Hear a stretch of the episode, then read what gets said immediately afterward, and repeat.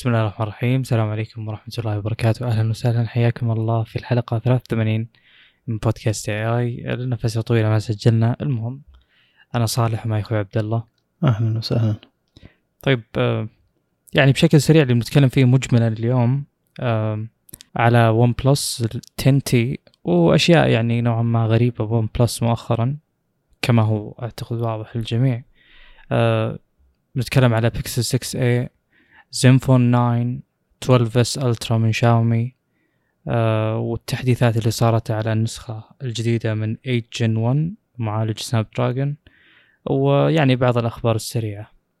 آه بخصوص OnePlus يعني آه، قبل أن ندخل بمواصفات الجهاز آه يعني فعلا بعد الأشياء اللي صارت بسبب أي شركة الأم خبر أوبو آه بعد الاستحواذ ويعني أو مو بعد الاستحواذ من أول هو موجود بس بعد التأثير الكبير اللي صار آه طلع واحد من يعني الشخصيات الكبيرة ب OnePlus فراح ال influence حقه راح التأثير حقه على الجهاز بشكل كبير يعني الجهاز فقد آه أو يعني السلسلة كاملة فقدت الهوية اللي جت من أجلها وكررنا طبعا هالكلام أكثر من مرة.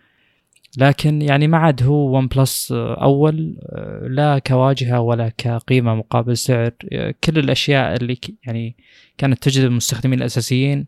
هي بنفس الوقت بدأت تتلاشى وبالإضافة إلى هذا أن فيه من يحل محله خصوصا من شاومي. شاومي ما تقدم لك جهاز واحد تقدم لك مليون جهاز يعني وعلى فترات متكررة بالسنة. ففي أشياء كثيرة ب OnePlus يعني تعتبر علامات استفهام بعد خصوصا مثلا النزول النصف سنوي عندك نسخة T تجيك بمنتصف السنة ونسخة ال- الأساسية الرقم لحاله بداية السنة. أذكر من ال 3 و 3 T وهذا الموضوع ماشي. الآن مثلا OnePlus T 10 T معليش. آه، ما في مثلا 9 T ما أذكر إنه فيه. آه، ولا في OnePlus 10 عادي صح؟ في ال R خ- خلني أعطيك سم. وش اللي موجود وش اللي مو موجود. موجود OnePlus 9 9 Pro 9 T 9 RT وكلها فيها تعديلات وحوسة يعني. آه، زي اللي هذا يعدل أخطاء الجهاز اللي قبله ثم يصير سعره غير منطقي ثم يرجع سعره شوي منطقي. والحين في 10 R ما في 10 العادي و10 Pro. فال 10 T المفروض إنه يصير تحديث لل 10 العادي لكن ما في 10 عادي. ف زي بالضبط ال ten T صاير لحاله و... ما هو تحديث لل ten Pro لكنه أقل من ال ten Pro.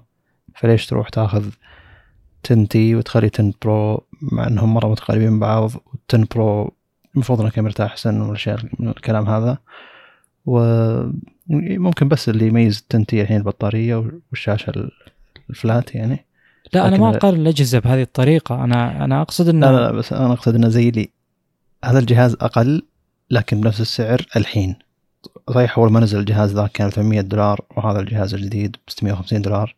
لكن ب 650 دولار تقدر تحصل الحين ال 10 Pro يعني. فتقريبا الحين هم بنفس السعر. ما راح تقارن 10 Pro. أول ما نزل كان سعره كذا. 10 T الحين يوم نزل سعره 650 دولار. الفرق 150 دولار وقت النزول. لكن الحين أتوقع تلقاهم بنفس السعر. ف 10 T أو 10 Pro ما يزال خيار أفضل يعني. امم أعتقد يعني آه، مثلا بعض النسخ المفقودة يعني المفترض بحسب اللي فاهمه من OnePlus إن نسخة ال T بتنزل من ال Pro العادي منتصف السنة والنسخة مم. العادية بتنزل بداية السنة هذا اللي إحنا نعرفه لكن قد يكون السبب بسبب نزول يعني نسخ آه، مخصصة للهند مثلا وغيرها بحسب ما بحثت الحين آه، يعني قد يكون هذا السبب اللي يخلي ذي الأجهزة ما توصلنا مثلا أو اللي يخلينا كذا نفقد بعض أجزاء السلسلة على كل حال ال 10 T مفروض يكون تحديث لل 10 اللي ما هو موجود بالسوق العالمي.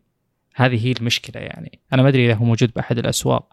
فمو من العدل أيضا إنك تقارنه بال 10 Pro لأن ال 10 Pro بياخذ كل المواصفات ال- خلينا نقول المتقدمة من آه، 1440 p للشاشة ومن آه، مثلا LTPO والمواصفات هذه اللي غالبا تجيك محصورة على ال high end إيه. فمقصدي إن السلسلة بس غير واضحة وفي أشياء كثيرة من هوية OnePlus بدات تفقد قد بعضها يعني يكون شيء بسيط جدا من ضمنها مثلا اللي هو ال- الزر الجانبي أو ال switch الجانبي حق آه، إنك تخلي الجهاز صامت ما عاد هو إيه. موجود. يعني كان نوعا ما جزء من هوية OnePlus آه الآن غير موجود آه الجهاز مثلا تذكر إحنا تكلمنا على Hasselblad و color science والأشياء هذه اللي قالوا إنها بتجي تستمر عقد ثلاث سنين. ما كملنا السنة الظاهر آه وكل الأشياء. الآن لنا سنتين. هو آه. زيت هو جهاز ممتاز على كل حال انه ما عاد في أي آه ميزات داخل الكاميرا متعلقة ب Hasselblad تشوفها بعينك أو كتابة خارجية ال Hasselblad. موجود الحين ك- اي الجهاز الجديد كاميرته اللي جربوا 10 Pro مع ال 10 T الجديد في فرق كبير بالألوان. وواضح إنه تأثير Hasselblad يعني فغريب الشيء ذا. شلون تأثير Hasselblad يعني تقصد بالجديد مو موجود.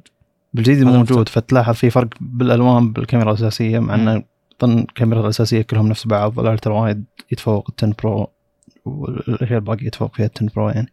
بس المقصد انه لما تصور الصورة نفسها وتشوف الصور آه، رغم إنه نفس المعالج فالمفروض إنه نفس ال image signal process يعني. دا- دام ان كلهم Snapdragon فالمفروض إنه نفس المعالجة لكن واضح إنه تأثير تعديل الألوان من Hasselblad موجود على ال 10 Pro واضح انه تاثير ممتاز يعتبر مم. من أكثر الأشياء اللي تميز ال 10 Pro حتى اللي يستخدموه مقابل الآيفون ولا السامسونج اللي هو كان معالجه الالوان بالأوضاع العادية مو مو المظلمة جدا يعني انه هو أفضل جهاز معالجه الالوان من ناحية إنه يعطيك الألوان اللي أنت قاعد تشوفها بشكل ممتاز. جميل أم الجهاز للي ما شافه يشبه التم برو بشكل كبير عندك آه، يعني للأمانة حلو يعني وجود الهوية بالشكل هذا حلو الاختلاف وذكرنا أعتقد قبل اللي هو عندك آه، اللون الأساسي يجي أسود آه، بالتم برو يجيك آه، أسود آه، مات مطفي بينما بالتنتي يجيك عليه كذا تكستشر يعني يبدو إنه خشن بالملمس نوعا ما والتغيير حلو أكيد. بالنسبة لبروز الكاميرات أول كان كذا مجرد آه، قطعة فيها يعني. كما يبدو أربع كاميرات واحدة الظاهر منهم للعمق يعني ما هي كاميرا بس عشان الشكل يكون متماثل آه، بينما بالجديد ما ما هي قطعة بارزة قد ما هو كذا ارتفاع متدرج يعني ناعم بالملمس ما هي زاوية آه، حادة وهذا قد يكون جيد على المدى الطويل إنه ما يتجمع فيه الغبار يعني مثلا ال- أنا عندي ال S 22 Ultra ولو إن هذا الشيء ما يصير فعليا بس إنه آه، أحيانا كذا ودك تنظف ما بين الكاميرات آه، لأن بروز الكاميرا شوي نوعا ما آه، قوي. فحلو للأمانة النعومة هذه ك كعمدانيه وعدم تجميع غبار ولو إنه شيء بسيط جدا ولا يأثر على أداء الجهاز ولا يأثر على شيء. لكن آه، للمهتمين بأمور النظافة الدقيقة جدا يعني أفضل إنه يكون الجهاز بحواف أنعم بحيث يوم تمسحه كل شيء فيه ينظف بسرعة. ما يختلف بشكل كبير ابدا عن ال 10 برو. اللي يفرق عنه بعد آه، إن ال- الحواف كالعادة في الجهاز اللي يجيك أساسي آه، الأصل إنه ما يكون فيه آه، يكون flat بدون آه، حواف آه، منحنية. يعني ما يكون في edge هذا flat فأتوقع كثير من الناس بيعجبهم. وما فيه LTPO في variable refresh rate من عندهم. مسمى الشاشة الموجود Fluid AMOLED آه ايا كان هذا الشيء يعني مسمى آه، قديم مسمى قديم من طلع. ال 120 One. Plus هم يسمونه Fluid AMOLED.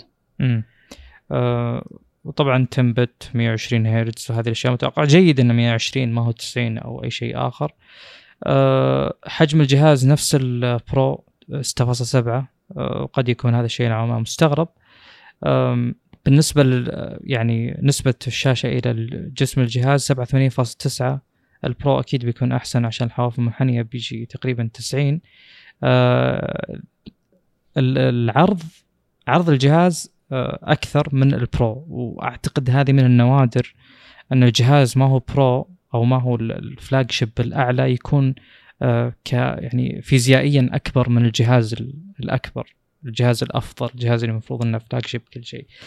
آه قد يكون ال highlight قد يكون الشيء الأساسي بالجهاز هذا مثلا يخلي شخص يقتنيه ويفضله على ال Pro مثلا. ممكن يكون المعالج المحدث اللي هو 8 Plus Gen 1 آه على الورق الأصل إن هذا المعالج ما يختلف كثير إحنا بنتكلم عنه طبعا لكن الفرق الأساسي إنه من TSMC الأصل إن هذا الشيء يعني في ناس تكلمت كثير على ال Eight Gen 1 إنه في مشاكل حرارة وإلى آخره. الأصل إن هذا يحل مشاكل الحراره بالنسبة للساعات وما إلى ذلك آه، الجهاز 128 8 يجي. بس في نسخ أعلى تجي 256 مع 16 جيجا RAM. آه، هذه مكتوب إنها نسخة لأمريكا بس. آه، بينما ال Pro يجيب 512 مع 12 جيجا RAM. فالنسخة العادية هنا تجيب أكثر رامات من ال Pro. وبالنسبة للكاميرات في يعني قد قد يكون إن استخدموا مثلا الألترا وايد اللي بالبرو كوايد بالتنتي. آه، لأن نفس المواصفات بحسب ما أشوف. طبعا باستثناء البعد أكيد بس قد يكون نفس ال sensor المستخدم. ويعني يجدر بالذكر أنه كان جدا ممتاز. آه، كانت كاميرا ال ultra wide بال Pro ممتازة بشكل كبير. آه، يعني باقي المواصفات معتادة. ال ultra wide فيه 8 ميجا بكسل. في شيء مهم جدا اللي هو سرعة الشحن. آه هو مكتوب بعض المواقع إنه 150 واط لكن يقولون مكتوب على الشاحن 160 واط. آه بس بأمريكا يجي بس ب 125 آه واط مكتوب بسبب ال 110 فولت. على كل حال الجهاز الأصل إنه يشحن آه إلى 100 ب 20 دقيقة لل 125 واط. ال 150 ما أدري بالضبط آه لكن سرعة الشحن جدا عالية وهذا تأثير أوبو آه لأنهم طالعين بشواحن آه سريعة جدا مؤخرا.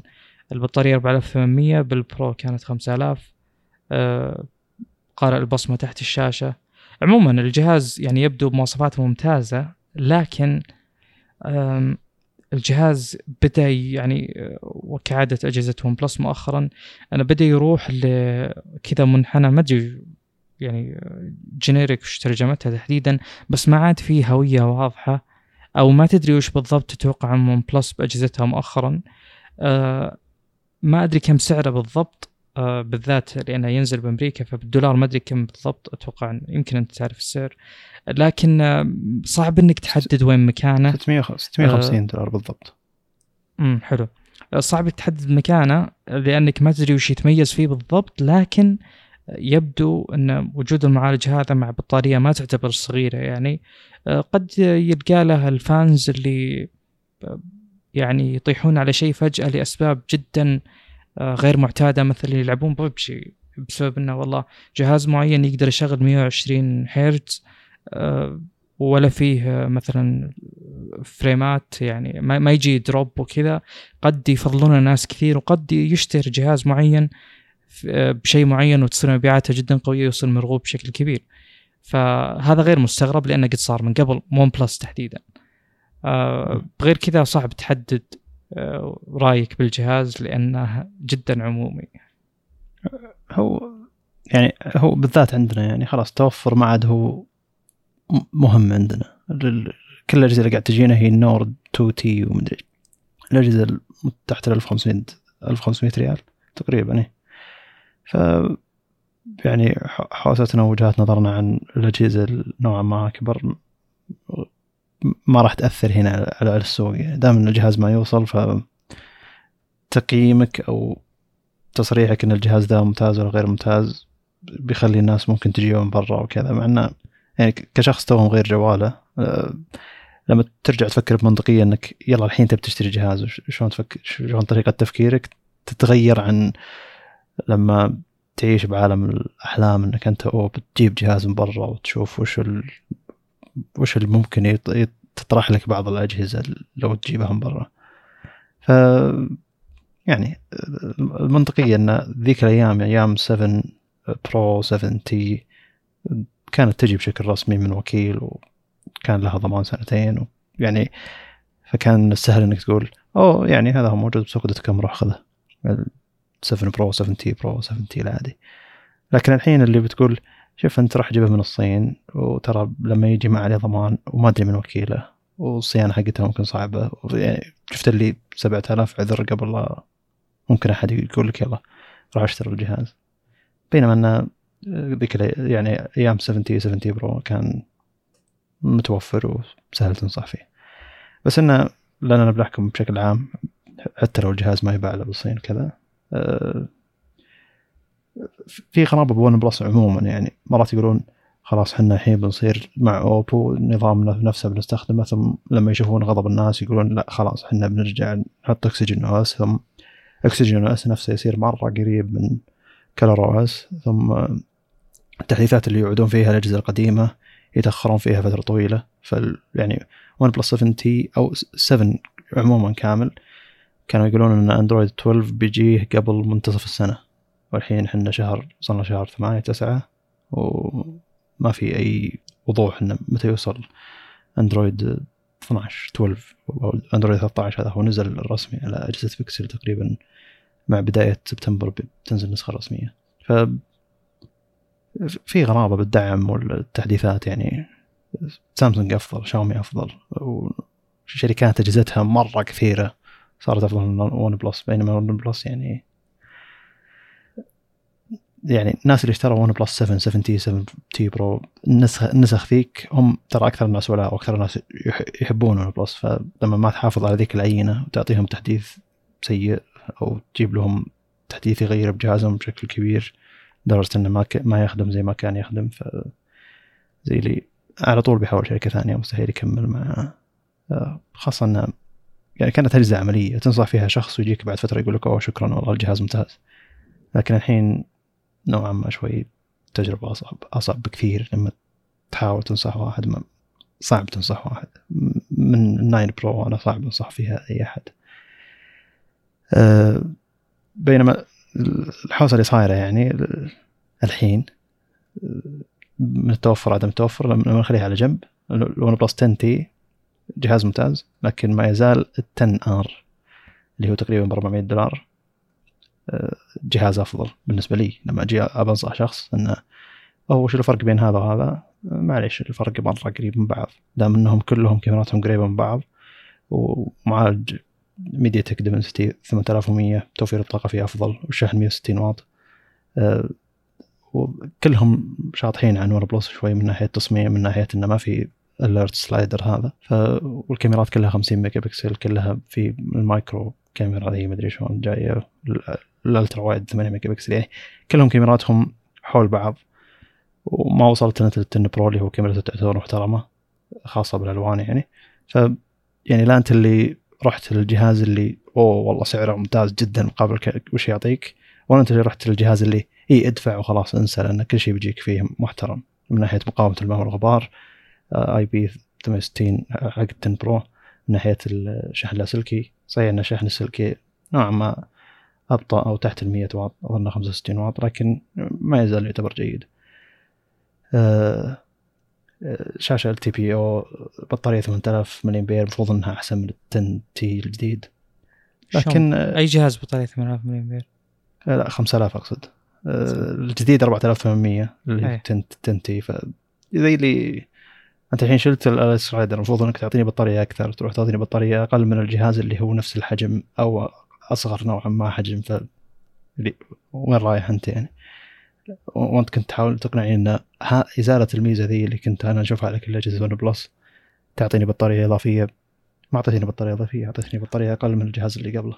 فغريب وال 10 ار 5000 ملي امبير إلا إذا أخذت نسخة ال 150 واط. طيب إذا أخذت نسخة ال 80 واط بيجيك 5000 ملي امبير إذا أخذت نسخة ال 160 واط بيجيك 4500 ملي امبير إذا أخذت ال 10 ار بيجيك أظن 5000 ملي امبير على طول يعني. اي 5000 لكن إذا أخذت ال Ace اللي هو النسخة الصينية من الجهاز اللي لو حطيت عليها ROM عالمي أو بنحط عليها ROM عالمي قبل قبل لا ينباع يعني آه، بيفرق إذا أخذت 80 واط أو 160 واط نفس الفكرة هو مع ريلمي جي تي نيو 3 إيه.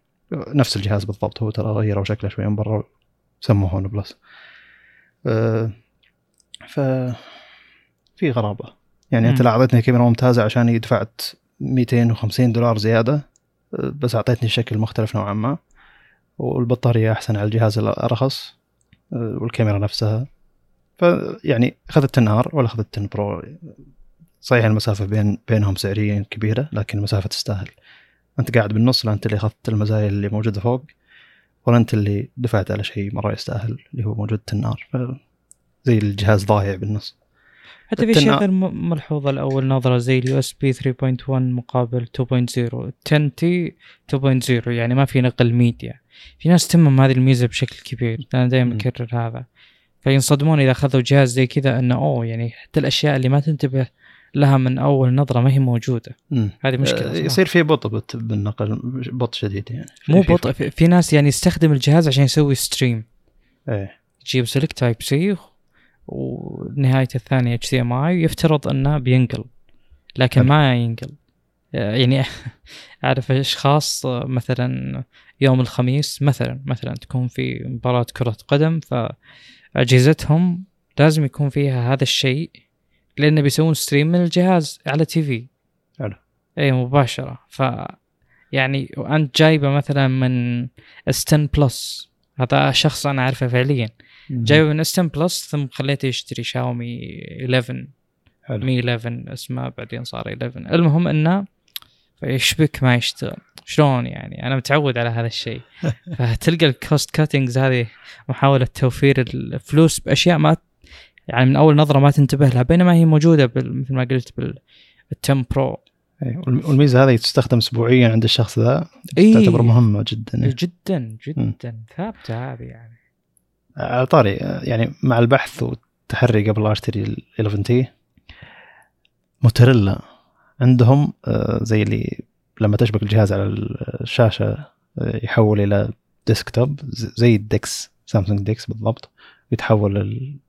تح- تتحول الشاشة حقتك إلى trackpad وأيضا إذا كان في عندك شا- شاشة ذكية يعني فيها بث لاسلكي تقدر تسوي cast للميزة هذه بشكل مباشر لاسلكي وتستخدمه والميزة مرة ممتازة يعني من أغل... من كثير من المستخدمين. ومع ان موتوريلا يعني كم عمرها بمجال الجوالات مسوي الشيء ذا ون بلس اوبو فيفو شاومي وينكم يعني. فأستغرب يعني كان شيء مرة مرة مبهر إنك تشوف شركة ما لها إلا سنتين تقدم أجهزة محترمة تقدم لك ميزة بالجودة هذه. أغلب الناس اللي يستخدموا الميزة حقت ال desktop هذه تحول جوالك إلى desktop من موتوريلا منبهرين من جودة إتقان الفكرة مع إنها موجودة هي بهواي موجودة بسامسونج ديكس بس آه، ما أدري ليش ما في أحد ينافس بدل ما تروح تعدل ال software حقك وتحطه مع مع اوبو والاشياء هذه خل الفريق نفسك خل الفريق نفسه يطور لك شغلات جانبية زي كذا تخلي من جهازك كمبيوتر بشكل مفاجئ. آه يعني هو شركة زي ون بلس تحسها بين ال- النهايتين هذه آه من جهة فكر صيني ومن جهة فكر أمريكي فممكن آه، تلقى جمع المتناقضات فيها يعني الاستثمار بميزات تعتبر إضافية و يعني وترك ميزات تعتبر أساسية لأي جوال أمريكي أو غير صيني مثلا أي. عند سامسونج by default بتلقى سالفة ال USB هذه وبتلقى أمور كثير أخرى الديكس وغيره احس فكرة. احس فكرة الفريق الأمريكي إنه أعطني شيء واحد كبير أتكلم عنه بشكل تسويقي. هذا أكبر شيء يسوونه الأمريكان نوعا ما إذا كان في فريق تسويق قوي. فتحس إنه أوه معطينا شاحن 120 واط.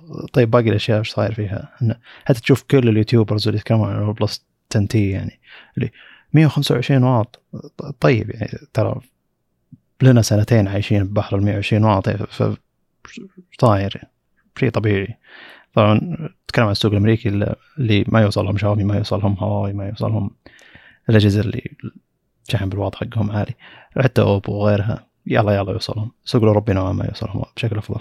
بس عموما انه اي فيوصلهم شيء زي كذا بشكل مفاجئ وموجود بشكل رسمي وموجود عند ال- ال carriers حقينهم شركات اتصالات وتقدر تشتري. يعني أوه شيء مبهر 120 واط تقدر تشحن ب 20 دقيقة جهاز من الصفر للمية هذا شيء مبهر ونقطة تسويقية قوية ويخليك ما تشتري ال 10 Pro وتروح تشتري ال 10 T ثم تبتلش إن ال USB ما هو نفسه مقاومة الغبار ما هي نفسها الشحن اللاسلكي ما هو موجود الكاميرات رغم إنها نفس الأرقام نوعا ما الكاميرا الاساسية إلا إنها ما هي نفس التجربة ابدا. فشيء غريبة وفي شيء غريب مرة بال بون- ون بلس عموما تقريبا من ون بلس 7 إلى الحين ما حلوها اللي هي لما تجي تصور فيديو. ما يصور آه، Rec 709 يصور Rec 7 مدري كم أو Rec 223 شيء زي كذا. اللي هو لازم تروح تدخل الجهاز بالكمبيوتر شوي تعدل الالوان وتحولها من Rec 223 إلى Rec 709 عشان تصير الالوان الطبيعيه فلاحظ أنت لما تصور بأي جهاز ون بلس فيديو وتروح ترسل لأي شخص تطلع الألوان مرة غير طبيعيه يعني أنها متشبعة بشكل غريب خاصة اللون الأخضر والأحمر. وبقيه الألوان غير متشبعة وغير كافية. ف شيء غريب. لما اتكلم الأصوات. يعني لما أتكلم حقين ون بلس. يقول لك إن إحنا مختارين ذا ال codec تقريبا عشان أفضل للناس اللي يبي يعدلون على الفيديو بعدين كذا آه، على الأقل عطني الخيار. إذا أبي أصور فيديو عادي برسل على الإنترنت يفرق عن إني والله بصور فيديو ثم بعدل عليه ثم ذا. لأن أغلب الناس يشتكون من انه لازم تروح تعدل على الفيديو من ناحية الألوان ثم ترسلها علشان يكون مناسب للباقي للباقي الباقيين يعني. وأكثر واحد تكلم عن الشيء ذا مستر موبل من ون بلس 7 T إلى الحين وهو يتكلم عن نفس الفكرة إنه ما حليت المشكلة الحين. وش السالفة؟ ما في أحد يستخدم ون بلس للفيديو خاصة التطبيق الرسمي يعني. ما أدري إذا كانت التطبيقات الباقية إذا فتحت انستغرام ولا سناب شات بيصور بشكل مختلف ولا لا لكن إذا صورت فيديو بالكاميرا الأساسية ركز شوي على الألوان. وكشخص يتعامل مع الألوان كثير بالفيديوهات وال- وال pictures يعني أو الصور الثابته ترى معاناة لما يجيك شيء شاطح زي كذا. اي فعلا آه، يعني آه، قد تعاملت يعني مع أشخاص آه، يبون مونتاج وكذا آه، أغلبهم يجيك مثلا جهاز آيفون ونصور فيه. تكلمت عن ذا الشيء كثير. آه، ال format حق الفيديو والصوت آه، يعني صعب جدا التعامل معها لأنها variable مثلا. أسباب كثيرة طبعا. آه، بس من ضمنها إنه يعني تسجيل الفريمات بالكاميرا متغير غير ثابت تسجيل الفريمات بالصوت فتلقى يعني وقت المونتاج إذا ما كان ال editor نفسه يعرف يتعامل مع هذه الصيغ آه، ف بتصير مصيبة يعني. بتشوف إنك تحط مقطع صوتي مدة دقيقة مع مقطع مرئي مدة دقيقة تكتشف إنه آه، فجأة آه، المقطع الصوتي يعني صار مو يعني مثلا آه، بعض الأماكن يطول الفيديو بعض الأماكن يقصر عشان ال editor يحاول يحط كل frame مقابل كل آه، يعني frame من الصوت. ف آه، الصوت ما يصير يعني مقابل الصورة تماما. يعني يعني مثلا إذا كان أحد يصور بمكان مظلم بالايفون كمثال ثم راح المكان المكان ساطع غالبا تسجيل الفريمات بيصير أعلى عشان يرفع ال shutter أكثر وكذا. فتشوف إن المكان اللي فيه سطوع أخذ مك- حيز كبير من ال timeline حق ال يعني ال- الفيديو بالمحرر الصوت والصورة هذا فالمهم حوسة يعني واجهت مشاكل كثير آه، منتج المقطع بالأخير أكتشف إن اللي سويته ما هو نفس اللي اللي كنت أشوفه يعني فالمهم. المهم مقصدي بعد هذا كله إن آه، الصيغ المتغيرة هذه لها فعاليتها بشكل كبير بنواحي كثيرة وتطور مجالات كثيرة. آه، لكن لابد من حدود يعني بحيث إنها تقدر تتعامل مع كل كل شيء موجود يعني تتعامل مع الناس الأخرى. إذا جيت ترسل لهم فيديوهات أو صور آه، يعني يكونون يقدرون يشوفونها مثل ما تشوفها أنت. لأن بالأخير ما حد بيشوف الصور اللي تصورها أو بيسمع المقاطع الصوتية اللي بتسجلها على جوالك بنفس الطريقة. آه، لابد إنه كله يكون يعني standard واحد. مثل ما أن واحد يجي يعدل فيديو ولا يعدل صوره ثم يرسلها لجواله يشوف شيء مختلف كليا. يعني هذه فائده ال calibration هذه فائده توحيد الصيغ عموما يعني. وطبعا إذا كان في شيء custom كذا شاطح لابد يكون له مشغل مخصص فيه متاح للجميع بحيث أن نقدر نشوف مثل الشيء اللي آه، يعني نشوف الشيء مثل ما قصده يعني اللي سواه. طيب دامنا موجودين بون بلس خلينا نتكلم عن معاناتي. مع الون بلس 7 تي بآخر شهر استخدمته ثم حولت إلى شاومي بشهر سبعة أو بداية شهر سبعة. المفروض أن الحين يوصلني أندرويد 12 ومتحمس الفكرة وما عندي مشكلة. طبعا إذا وصلك أندرويد 12 على أجهزة ون بلس مدى بيوقف يشتغل. فتحتاج تسوي format للجهاز ثم ترجع بياناتك عشان مدى يرجع يشتغل. آه، تنبيهات النظام بتصير كثيرة وهذا شيء يشتكون منه ناس كثير. وشو؟ التحكم التلقائي سطوع الشاشة بيصير سيء جدا وهذا كثير ناس يشتكون منه. ف, ف هو بيجيك تحديث ومستانس فيه لكن بيصير جهازك أسوأ من اللي قبل. لكن أنا ما وصلني أندرويد 12 وصلني تحديث أندرويد 11 على أكسجين أو إس 11 أو 12 نسيت والله. المهم أنه وصل تحديث بنفس بنفس اليوم اللي وصل فيه التحديث الجهاز قاعد ترتفع حرارته بشكل مبالغ فيه. وما قاعد أكتشف السبب قاعد أدخل على استهلاك البطارية ما أدري وش التطبيق اللي قاعد يستهلك الحراره وكثير من الناس تشتكي من نفس الفكرة. طبعا صارت أول يوم ثم اختفت كم يوم ثم ترجع اليوم اللي بعده. اللي ما هي مشكلة مستمرة عشان تقدر تحلها ولا هي مشكلة طلعت واختفت نهائيا عشان تقول أوكي خلاص بس عشان أول يوم تحديث وانحلت المشكلة. فكذا يومين تختفي تطلع مرة ثانية. فتعرف المشكلة اللي أنت عندك مشكلة ميكانيكية بالسيارة لكن تروح توقف عند الميكانيكي تقول له صلح لي المشكلة ما تطلع المشكلة ثم تمشي من عنده تطلع المشكلة مرة ثانية ترجع له تختفي المشكلة مرة ثانية. نفس الفكرة ذي بالضبط يعني إني خلاص الحين عندي جزمت إني أحل المشكلة ما تطلع. ثم آه، نسيت المشكلة كم يوم طلعت مرة ثانية حاولت أروح أدور حل المشكلة ما لقيت اختفت المشكلة نسيتها وكذا. اللي شيء مرة محبط إن المشكلة ما تستمر عشان تقدر تحاول تحلها وإنها تظهر كل فترة عشان ترفع ضغطك مرة ثانية. فالمهم إنه مع حرارة الجهاز والحوسة هذه أثر بشكل كبير على البطارية فبديت أشحن الجهاز تقريبا ثلاث مرات مع ان استخدامي الجوال مرة بسيط. يعني استخدامي باليوم كامل الجوال تقريبا ثلاث أربع ساعات يعني استخدام شاشة ترى. وإذا كثرت ذاك اليوم ست ساعات استخدام استخدام شاشة يعني.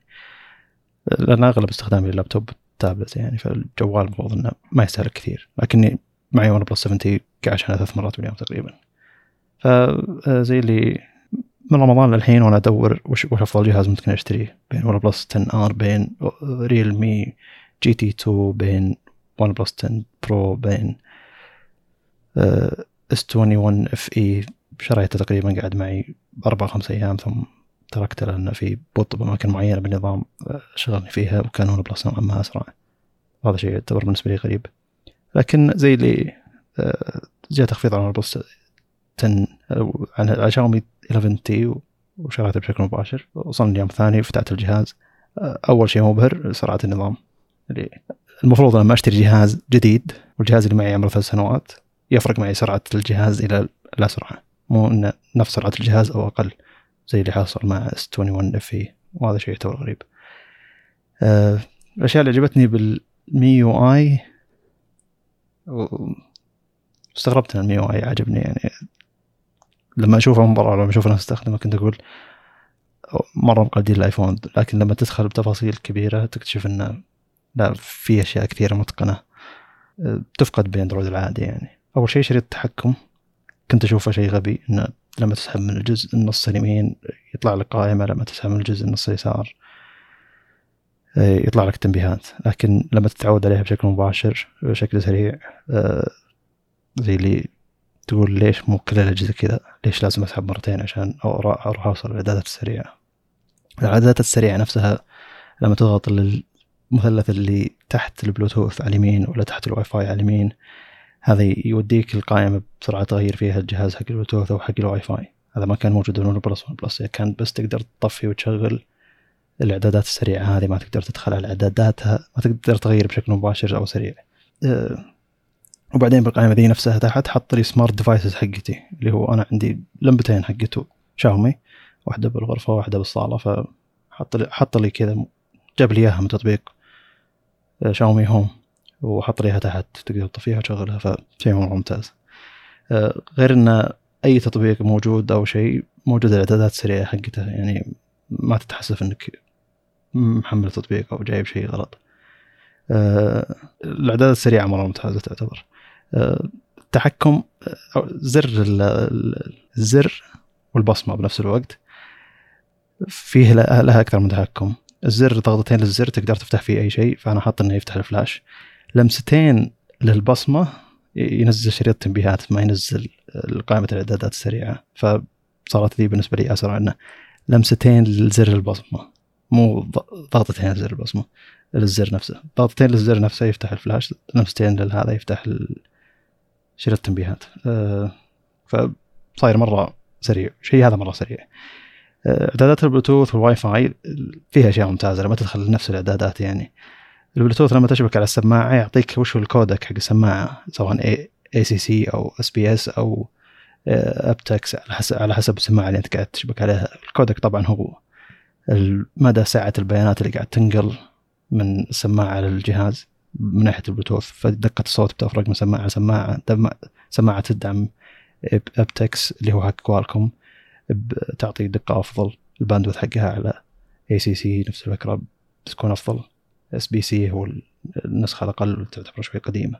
فلما تشبك على السماعة يقول لك ترى السماعه ذي AAC السماعه ذي SBC السماعه ذي aptX على حسب إذا هي تدعم ولا لا. فيعتبر شيء ممتاز. الواي فاي نفس المش... نفس الفكرة لما تشبك على الواي فاي يحط لك هل هو 2.4 جيجا هرتز ولا 5 5 جيجا هرتز هذا شيء ما لقيته باجهزه ثانية يعني. حتى سامسونج ما هو موجود فيه شيء هذا. فيعتبر شيء جيد. لما تشبك لما تشغل ال hotspot حق جوالك وتكون شابك على واي فاي ثاني جوالك يصير مقوي للشبكة اللي أنت شابك عليها.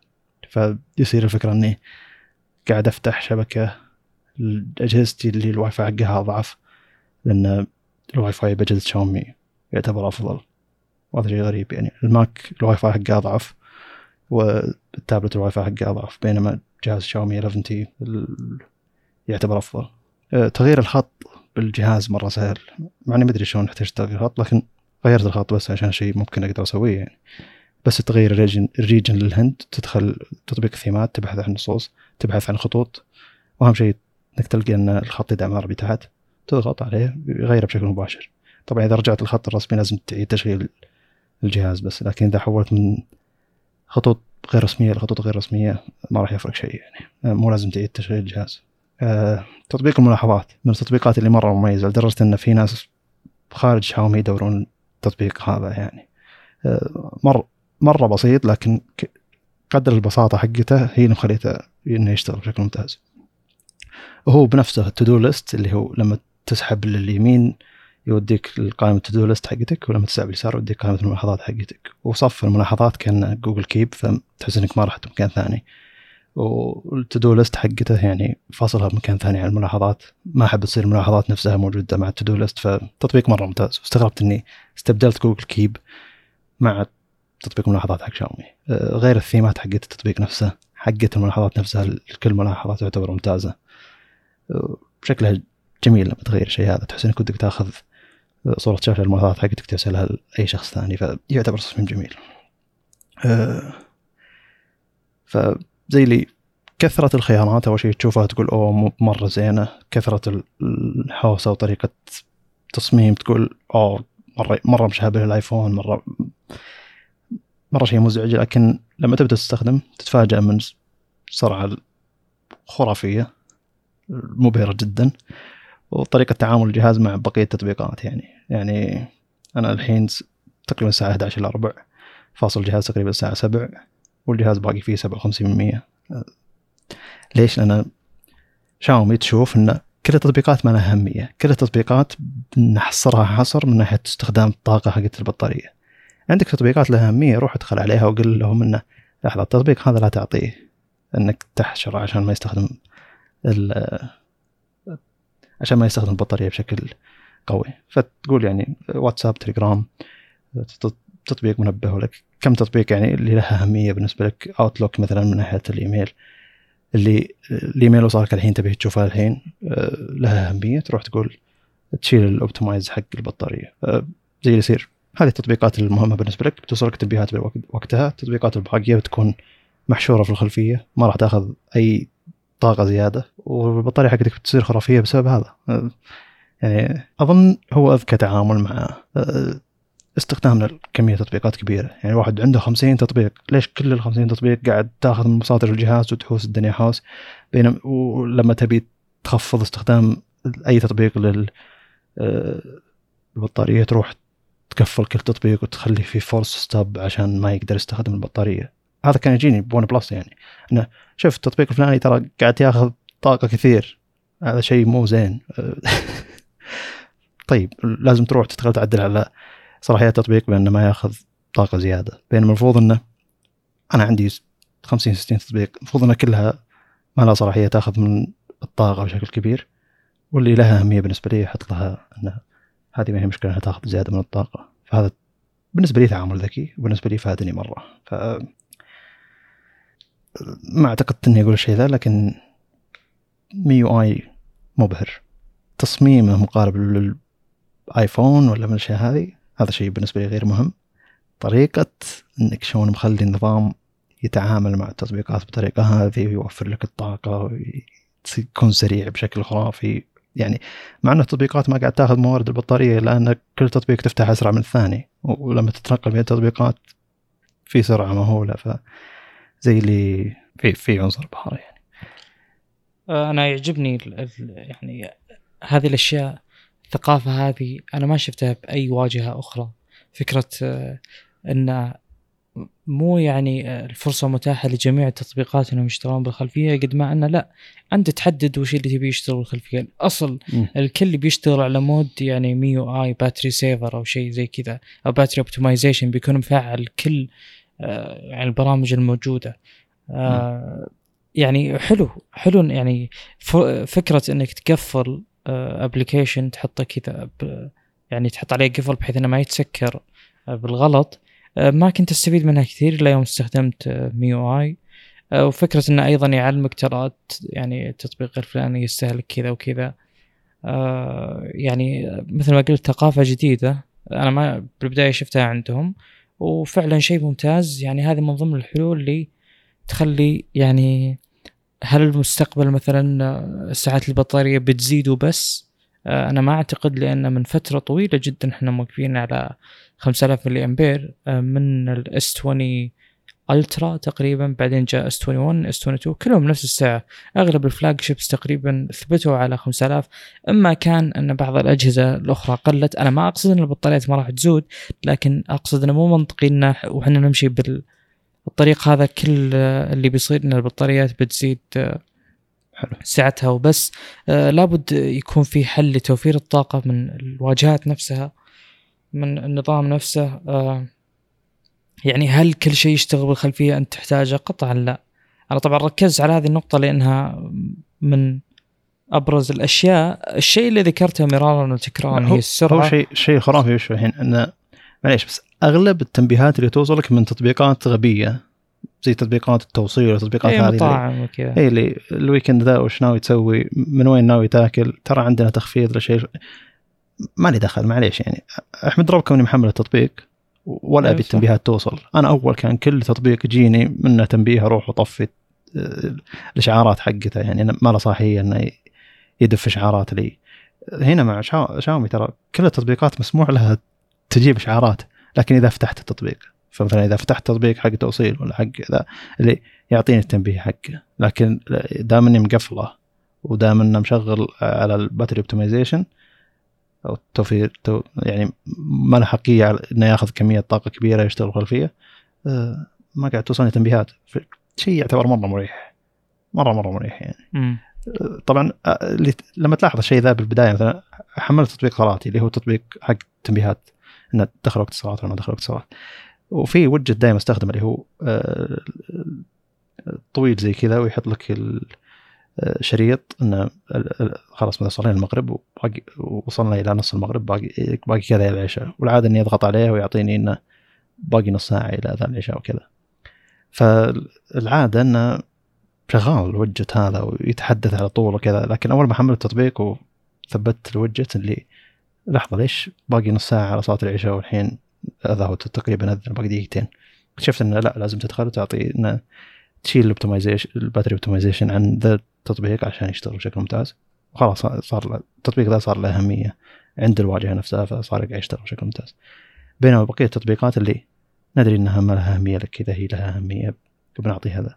يعني مرة صار نادر يجيني تنبيهات وهذا شيء من أول يعني من أيام ون بلس لكن آه الحين يعني هذا شيء ملاحظ إنه ما احتجت إنه مع كل تطبيق أسوي المشكلة ذي يعني أروح أحط آه، قفل التنبيهات على التطبيق نفسه.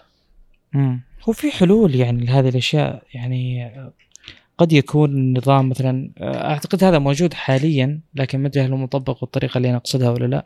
أن فيه تنبيهات تكون آه، مهمة جدا.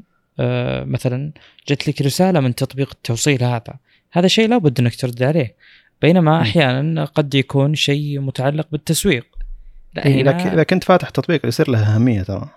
يعني حلو إذا حلو. مثلا طالب شيء من التطبيق نفسه خلي التطبيق مفتوح. بالتنبيهات بتوصلك بشكل مباشر وضع حلو. تمام يعني. بس أنا أقصد يكون في كذا يعني شيء يقدمه آه، مثلا يعني اندرويد natively يعني حلو. ايا كان ال framework المستخدم بس natively يقدم لك شيء مثلا آه، أربع درجات من آه، أهمية التنبيه ويتعامل مع الجهاز بطريقته بعض الأجهزة تقول لك والله أنا ما راح أطلع إلا واحد اللي هو الأهمية القصوى وبعضها تقول لا والله أنا بطلع إلى أربعة طبعا ترتيب التنبيهات هذا شيء آخر. أدري إنه موجود حاليا ويستخدم وكذا بأغلب الواجهات بس أقصد أن قد يتاح المجال يعني للجميع لأن التسويق مؤخرا بالذات عندنا قد تكون هذه ثقافتنا مثلا يعني المنصات الموجودة بالسعودية فقط فيها كذا مبالغ فيه جدا جدا جدا يعني يكفيني التنبيهات اللي تجيني يعني.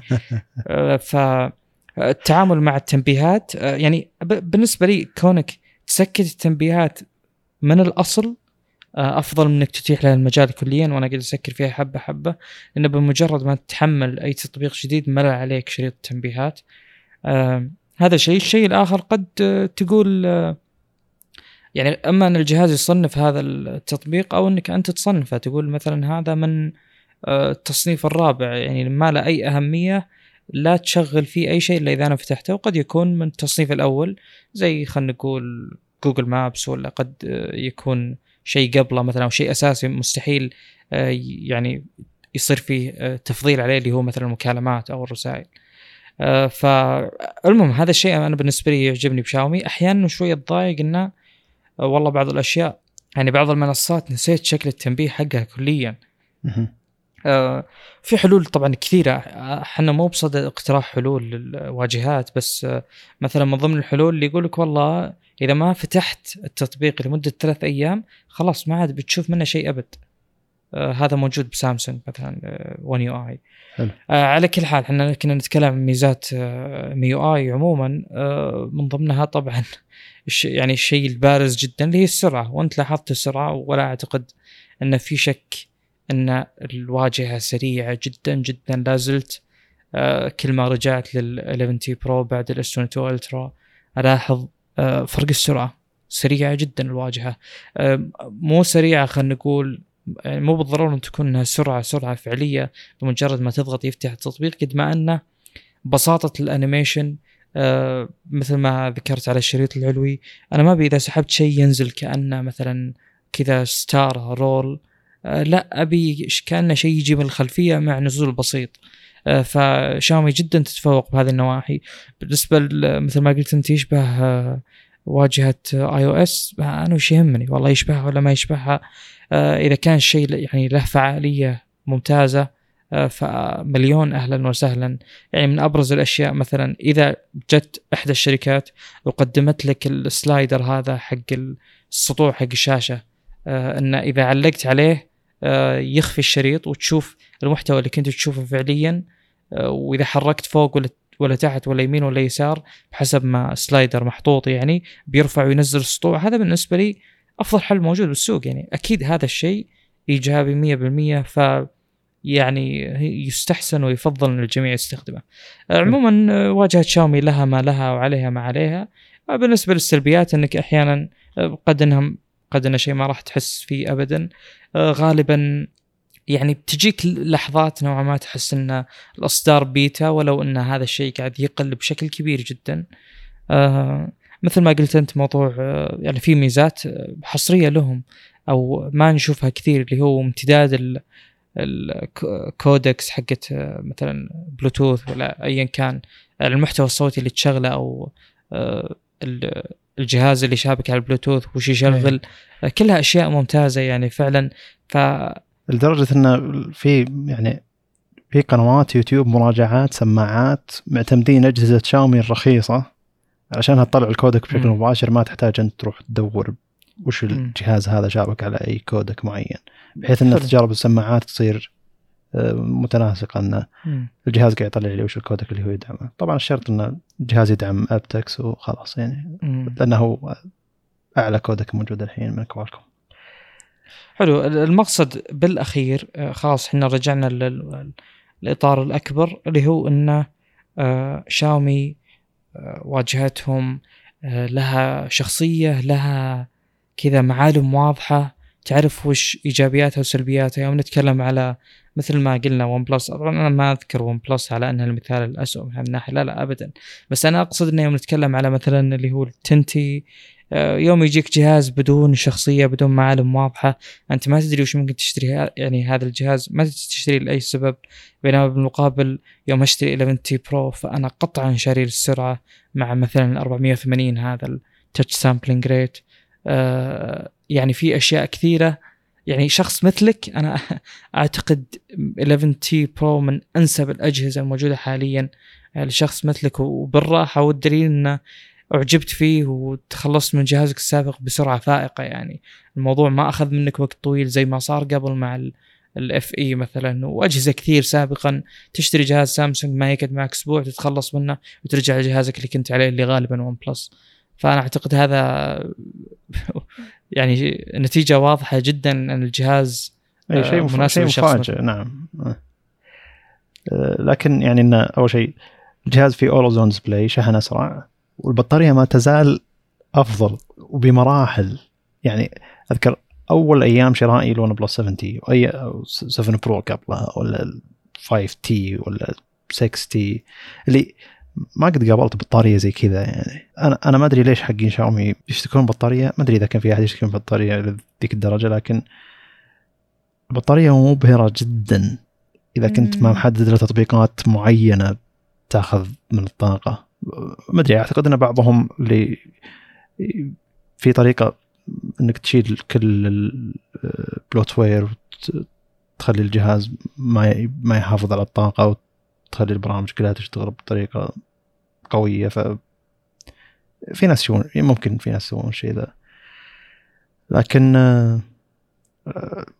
مرة مبهرة الواجهة وأغلب الواجهات الصينية سواء Realme ولا OnePlus ولا شاومي اللي في سرعة معينة ما أدري ليش بقيه الواجهات ما قاعد توصلها. أنا يعني أنا مجرب الجهازين إنه ال S 22 Ultra رغم إنه بنفس السعة ورغم إنه يستخدم 1440 p آه، ورغم إنه في قلم ورغم إنه إلى آخره من الأمور إلا إن بطاريته أحسن بكثير. أتوقع جميل. 15% يعني إلى 20% آه، الشحن طبعا ما في مقارنة. بس أنا أتكلم على آه، البطارية. إنه في في أجهزة ممتازة. يعني ما أقول مثل ما قلت بالمقطع المراجعة إن البطارية ما هي أقوى شيء بالجهاز آه، في أشياء كثير أخرى وفي أجهزة أخرى أفضل أجل أنا اللي. اللي مبهرني وضع السكون أجل. لأن آه، ممكن. كشخص يستخدم جهاز أربع ساعات إلى ست ساعات باليوم ما أتوقع إن الناس يستخدمون اجهزتهم بالطريقة هذه. لما تشوف مراجعات الناس اللي بالبوب رقمية ولا كذا اللي تشوف ثمان ساعات يستخدم الجهاز باليوم أو فوقها أو حتى مراجعين يوتيوب ويقول لك إن الجهاز ما يصبر معي. ف طبيعي. يعني وقت استخدام الجهاز هل هو طويل ولا لا هذا أنا ما أقدر أقيسه لأن كثير من استخدامي وضع سكون خلال اليوم كامل. استخدام الجهاز أربع إلى ست ساعات بالكثير. آه طيب. ننتقل إلى Google Pixel 6 a نعم.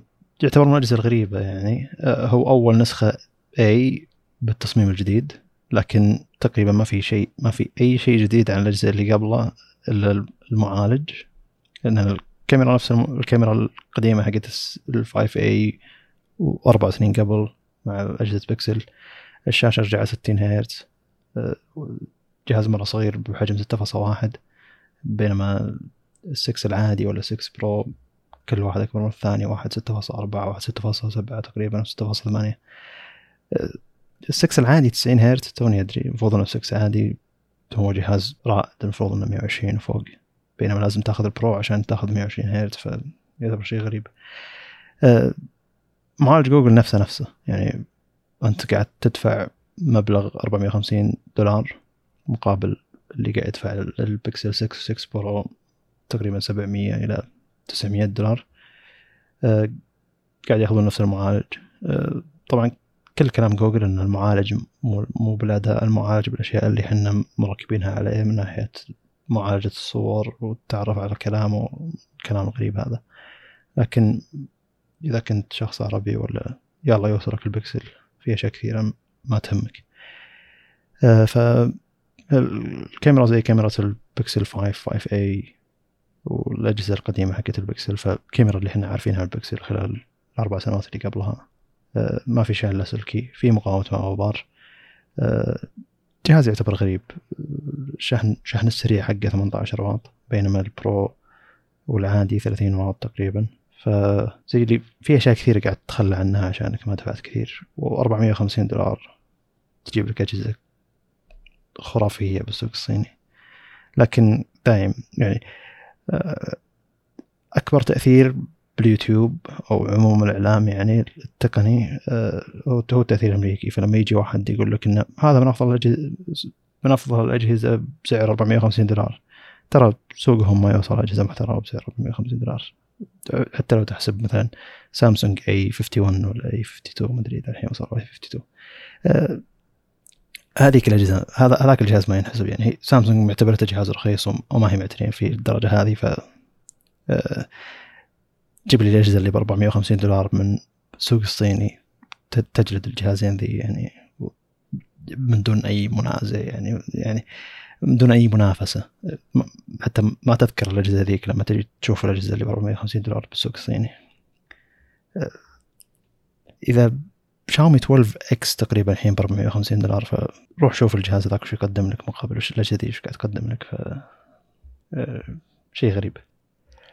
فعلا اي فالحكم فالحكم هنا مو على مراجعات الناس اللي قاعد تراجع الأجهزة هذه. أغلب الناس اللي وصلت لهم الأجهزة هذه هم بسوق يلا تجيه الأجهزة المحترمة الرخيصة. آه، كل الأجهزة اللي تجيه رخيصة هي فعلا رخيصة.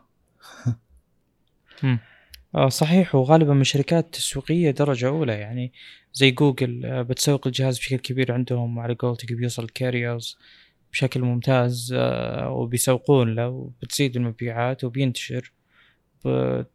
بتكمل التحديثات والدعم بالطريقة اللي يبونها المستخدمين. فأحسها يعني أحسها أجهزة مخصصة لناس مخصصة. قد الناس هذه ما تفضل آه، أداء عالي هاردويري قد ما أنا تفضل آه، يعني تكامل مع الأشياء المتبقية عندهم بالبيت. فأعتقد أن الناس يختلفون عنه بشكل كبير بالإضافة إلى آه، عدم تعدد الخيارات عندهم مثل الأجهزة الصينية يعني عموما. ففعلا تأكيد على كلامك يعني. ما يقاس ابدا. ولا أتصور إني ممكن اشتري هذه الأجهزة لأن أكيد بوصل إلى يعني limitations كذا حدود إمكانيات الجهاز بكل سهولة. ما يمدي يعني مثلا أعتقد انها من السيناريوهات اللي تستخدم فيها الجهاز بشكل زائد عن اللزوم هي أثناء السفر. مثلا تستخدم خرائط بالإضافة إلى إنك شابك بلوتوث بالسيارة بالإضافة إلى إنك رافع السطوع عشان والله النهار والشمس مثلا قد تكون قوية بالإضافة أنك تتعامل مع الجهاز تبحث عن وجهات آه، بالإضافة إلى أنك يعني مشغل جميع الخدمات الموجودة من مثلا أما واي فاي أو بيانات 5G ولا غيره آه، مثل ما قلت مع بلوتوث مشغل GPS مشغل إلى آخره. فهذه ال scenarios أنا ما أعتقد مثلا تصير بالسوق الأمريكي كثير آه، بسبب ان يعني هم مو زي غيرهم من هذه الناحية غالبا آه أنا ما ودي أتكلم على الشعب الأمريكي عموما أو أتكلم أو أوصف شيء عنهم لأن أكيد هي دولة كبيرة والناس فيها تختلف بشكل كبير باحتياجاتها وكبر المدن يختلف بشكل كبير. لكن يعني الناس اللي يشترون هذه الأجهزة بحسب ما ألاحظ آه، غالبا الجوال ما هو أهم شيء عنده آه، غالبا يعتمد على أشياء كثير جدا أخرى. آه، بالإضافة إلى أن ثقافة استخدام الجوال أثناء اليوم ما أعتقد أنها زي الموجود عندنا. أتكلم اللي يقتنون هذه الأجهزة. فأنا أنا عند قناعتي أن هذا الجهاز ما تقدر تشغل عليه كل شيء بنفس الوقت تتوقع منه أنه يكون يعني ذا استجابة عالية أبدا. ف يعني فعلا أجهزة مصممة على احتياج السكان الموجودين هناك على على احتياج الناس اللي شرت النسخ القديمة من هذا الجهاز. 5A 4A إلى آخره. يبون بس صورة حلوة يشاركونها في ال social media وتطلع مناسبه للدقة المتواضعة اللي يطلبها انستغرام ولا تويتر مثلا وخلاص. ولو جبت الجهاز اللي هنا ما راح يشتغل 5G أيضا ال 6 العادي 6 Pro ما أظن راح يشتغل 5G كثير من الناس تشتكي إنه آه، يعني أنا دافع مبلغ كذا وأخرتها ما يشتغل 5G آه، الجهاز يلا يدعم CDMA يعني ف شلون تبي يدعم ال 5G band اللي عندك يعني. ف في الغالب انه ما راح يدعم. أه وش اسمه يعني بديت أنا أحترم المراجعين اللي من ماليزيا لأن قاعد تجيهم نسخ الشركات الصينيه العالمية. فزي اللي هم اللي قاعدين بالوسط بين اللي المراجع الصيني الصيني اللي قاعد بالصين قاعد ياخذ كل ما تعطيه الصين من أجهزة اللي قد ما يكون لها ROM عالمي. لكنه قاعد بالوسط يعني ماليزيا اللي قاعد تجيه الأجهزة من من الشركات الصينية اللي قاعد يعطون منها نسخة عالمية فقاعد توصلهم بشكل مباشر. فتشوف زي اللي هذول لما يراجعون جهاز ب 450 دولار يدرون وش المفروض 450 دولار تعطيك. ف في مراجعين ثلاثة باليوتيوب ماليزيين. عاجبيني جدا في مراجعة الأجهزة يعني. آه، فعلا. آه، أنا أتفق مع كلامك آه، في جميع النقاط.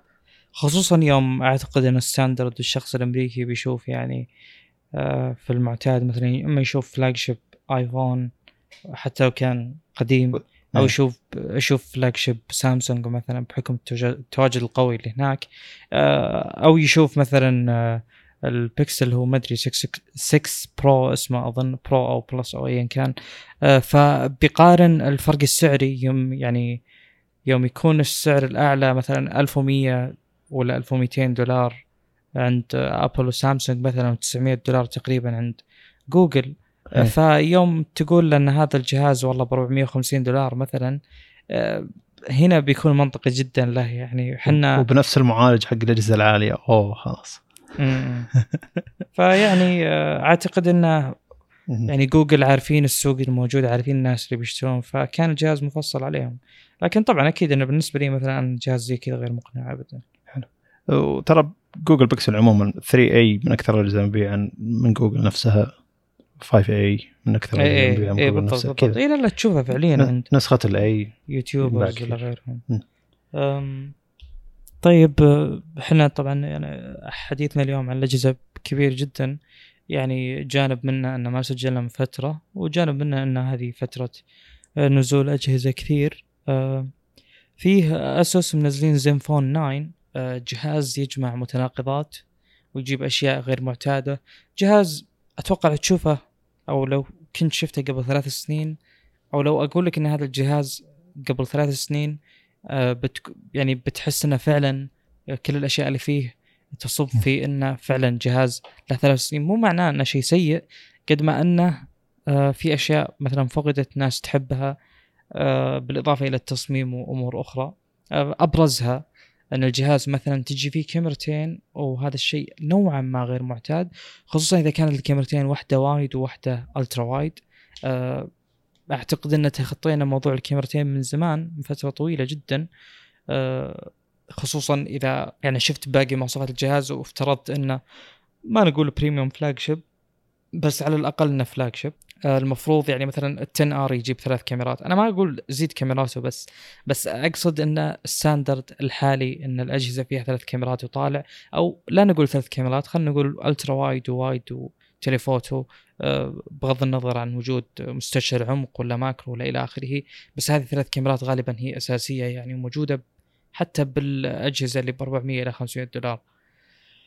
آه مثل ما قلت الجهاز يجمع متناقضات والجهاز تحس إنه قبل ثلاث سنين آه قلت الآن الكاميرتين آه الجانب الآخر اللي هو ال screen to body ratio مو كرقم قد ما هو كنظر آه، فعلي للجهاز نفسه. آه حجم الشاشة 5.9 الحواف العلوية والسفلية جدا يعني ما أقول إنها كبيرة بس آه، مثلا مقاربة لل S8 Plus وال S8 وال S9 وال S9 Plus ما هي نفسها بالضبط ما هي نفس الحجم لكنها آه، يعني ملحوظة جدا. واضح في bezels علوية وسفلية.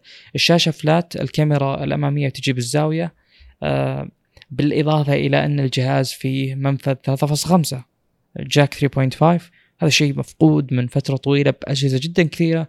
صار شبه حصري أجهزة الجيمنج الآن رجع على الجهاز هذا. فيعني فعلا آه، أشياء متناقضة بشكل كبير موجودة بهذا الجهاز. البطارية 4300 ملي أمبير أيضا هذا الرقم حق قبل كم سنة؟ لكنه موجود هنا والمفاجأة الأكبر أن جميع اللي استخدموا الجهاز هذا تفاجأوا جدا. هم شافوا رقم البطارية بس أثناء الاستخدام ما توقعوا أبد. يعني أنا ما أقول لك إن هذا من أفضل الأجهزة بطاريه هو من أفضل الأجهزة البطارية. لكن يوم تشوف الرقم اللي هو 4300 ملي أمبير وتستخدم الجهاز يعني ما هو نفس اللي توقعته ابدا. آه، إضافة إلى هذا الجهاز وزنه 169 يعتبر خفيف جدا بمقاييس الوقت الحالي. نضيف إلى هذا أيضا إنه يجي ب 8 Plus Gen 1 آخر معالج من كوالكوم يعني اللي هو هذا تكلمنا عنه بالتنتي آه يعني flagship خلاص ما, ما في فوق هذا المعالج معالج. ف يعني كل هذه الأشياء مخلوطة مع بعض. أنا أعتقد أعتقد إن في فئة من الناس جدا آه، يعني مهتمين بجهاز مثل هذا حجم صغير ومواصفات عالية. من ضمنها مثلا يبدأ 128 8 مثل ال 10T وينتهي 256 مع 16 جيجا RAM قد يكون هذا الشيء متعلق بال system on chip اللي هو ال 8 Plus Gen 1 قد يكون هذا الترشيح من كوالكوم إنه استخدموا 16 جيجا RAM مع المعالج هذا بيكون يعني في فعليا استفادة من السعه الأكبر. آه، من ضمن الأشياء ال flagship أيضا بالجهاز 3.1 آه، موجودة آه، اللي هي الذاكرة الداخلية. هذا شيء طبعا ما قلنا مستغرب لكنه يعني ما خلوا شيء بالطاوله ببعض المواصفات الداخلية في USB Type-C 3.0 بدل 2.0 يعني واضح إن الجهاز يميل للناحية الغربية أكثر مو الناحية الصينية من ناحية المواصفات. آه، قد تحط الجهاز هذا مثلا آه، مقابل آه، أو تحطه للأشخاص اللي كانوا يستخدمون مثل الآيفون ميني وبيعجبون فيه بشكل كبير. بسبب الأشياء الغير معتادة اللي جمعت فيه. البصمة جانبية الشحن آه، 30 واط. هذه أيضا قطعا يعني آه، تميل للناحية الأمريكية شحن بطيء. بينما تقريبا أي جهاز بيطلع من الصين بيجيك أقل شيء 60 واط. يعتبر 60 واط هذه شيلها من المؤتمر. لا تعلن إنه 60 واط لأن نوعا ما محرج بناء على. يعني مقارنة بالمواصفات الصينية المعتادة. آه، السعر المذكور باليورو 800 يورو. أنا ما أدري كم بالدولار يبي لي أبحث. لكن عموما عموما آه مستحيل في جهاز بالسوق. يعني أنا ما قد شفت ابدا أن كل هذه الأشياء آه، تجمعها بجهاز واحد. أعتقد أنه فعلا فعلا شيء غير معتاد. وشيء جميل جدا. يعني من ضمن الأشياء اللي ما تلقاها بالأجهزة الصينية اعتيادا اللي هي ال IP68 الجهاز في مقاومة الماء والغبار أعلى rating موجود بالسوق. آه، فشيء جميل للأمانة شيء جدا جميل. آه، مستحيل إني أستخدم جهاز مثل هذا لأنه بكل بساطة حجمه صغير بالنسبة لي. آه لكن أعتقد إنه بيكون اداءه جدا ممتاز.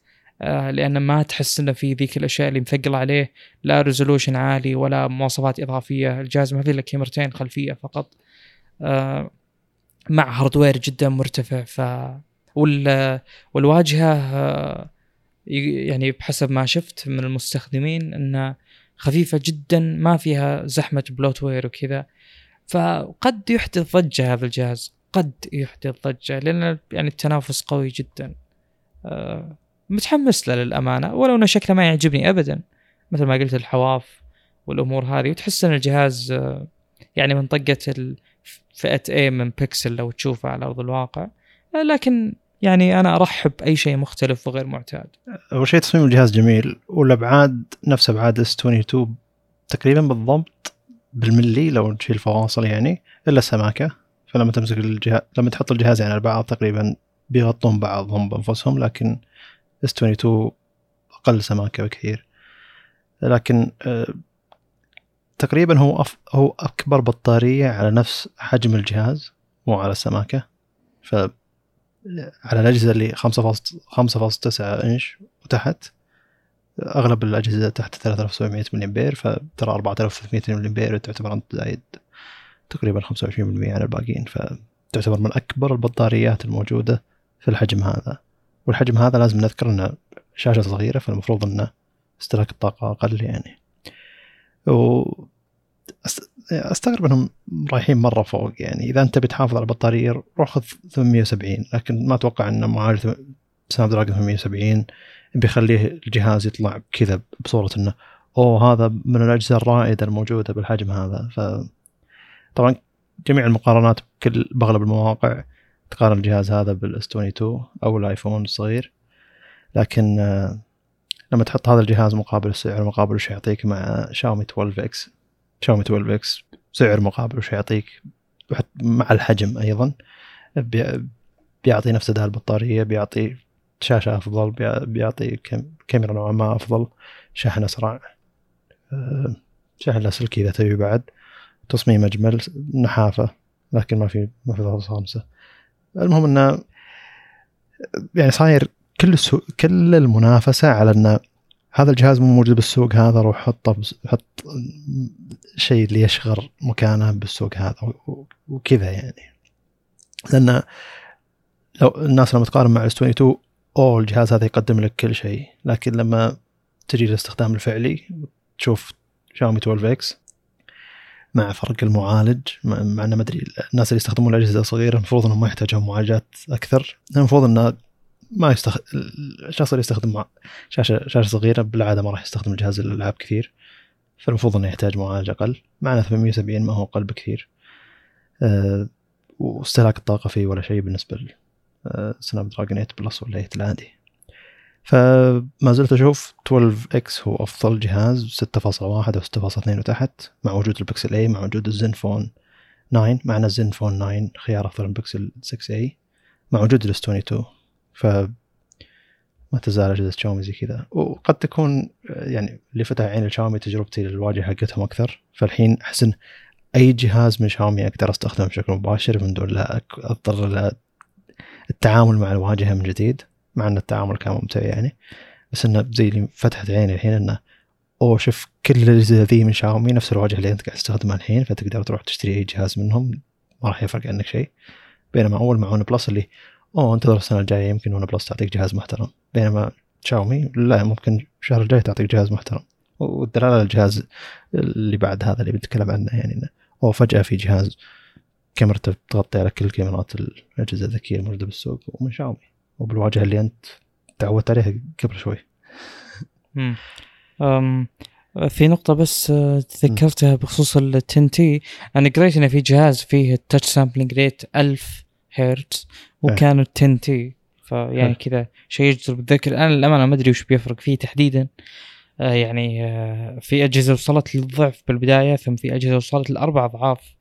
طيب وش تأثير هذا على الاستخدام الفعلي ما أدري صراحة. قد يفرق بالألعاب لكن هذه الأجهزة غير مخصصة للألعاب فما أدري وش يسوي بالضبط. غير إنه يستهلك بطارية. آه، ما ما شفت يعني كلام رسمي مثلا من ون بلس آه، تتكلم فيه على ليش إن هذا الجهاز فيه هذا الرقم العالي جدا؟ المهم في في شركة مدري هي ريزر ولا من شركات الألعاب ذي اللي آه قاعد تبيع جهاز مبرد للأجهزة الذكية صغير جدا. الفكرة فيه إن المبرد هذا فيه مغناطيس وأنت تثبت حديدة بشكل دائري على المكان اللي يحتر فيه الجهاز وتثبت ال- المبرد على المغ... على المعدن هذا اللي أنت حاطه بشكل دائري على الجهاز من الخلف. عشان عشان إي إي عشان وفي مروحة صغيرة.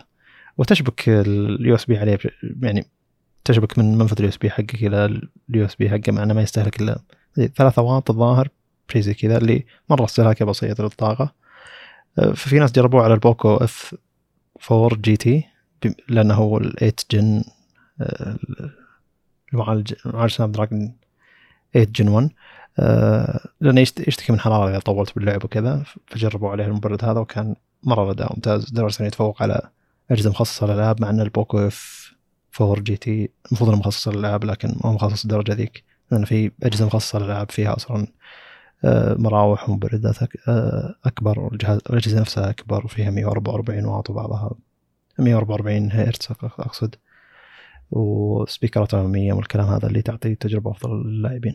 وبعضها فيها منفذين USB-C بحيث ان المنفذ اللي تحت المنفذ الجانبي على اليسار يكون أفضل إذا جيت تشحن وتلعب بنفس الوقت.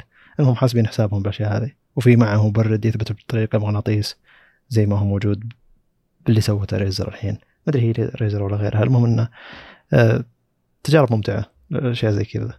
آه، عالم الألعاب عالم إيه عالم الأجهزة الذكية المخصصه للألعاب. ممتعة وحتى اللي نوعا ما مخصصة للألعاب مثل مثل F4 GT آه، أيضا ممتعة. والتعامل مع الحرارة ما يزال موضوع متعب عموما مع جلس الجلسه على الألعاب لوقت طويل. آه، طيب. شاومي اعلنت عن جهاز. ما راح يوصلنا ولا راح يوصل العالم كله. بيوصل فقط للصين. هذا شيء يعني محبط. لكن الجهاز آه، جهازين وثلاثة مو جهاز واحد. أول شيء أعلنت عن جهاز شاومي 12 العادي لكن بدل ما هو 8 جن 1 بيجي بمعالج دمنسيتي 9000 علشان مشاكل الحرارة وتصرفية الطاقة. فبيكون 12 العادي اللي أنت متعود عليه لكن مع معالج مختلف فبيكون توفير الطاقة فيه أحسن استهلاك الطاقة فيه أحسن عموما. ومعنى الأداء فيه نوعا ما عالي قريب جدا جدا قريب من ال 8 Gen 1 وبعدين أعلنوا عن 12 ال S 12 S العادي وفي 12 S Ultra 12 S العادي هو نفس ال 12 S Ultra لكن بدون الكاميرا الكبيرة جدا حقته. كلهم يجون معالج 8 Gen 1 أو 8 Gen 8 Plus Gen 1 8 Plus Gen 1 هو النسخة المعدلة اللي بنتكلم عنها بعد شوي لكن خلينا نتكلم عن الجهاز نفسه. أه الجهاز قلنا المعالج أه وزنه ثقيل يعتبر 225 جرام لأن الكاميرا فيه مرة كبيرة ما هي مرة كبيرة لكن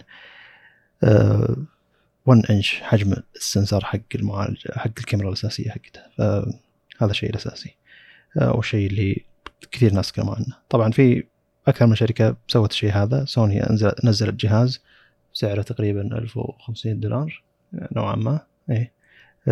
أو أكثر بعد. في فيه كاميرا مستشعر واحد انش وأظن شارب.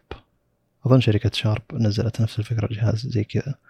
لكن شاومي الحين زي اللي وسعت النطاق وخلت يعني الجهاز هذا موجود بالصين.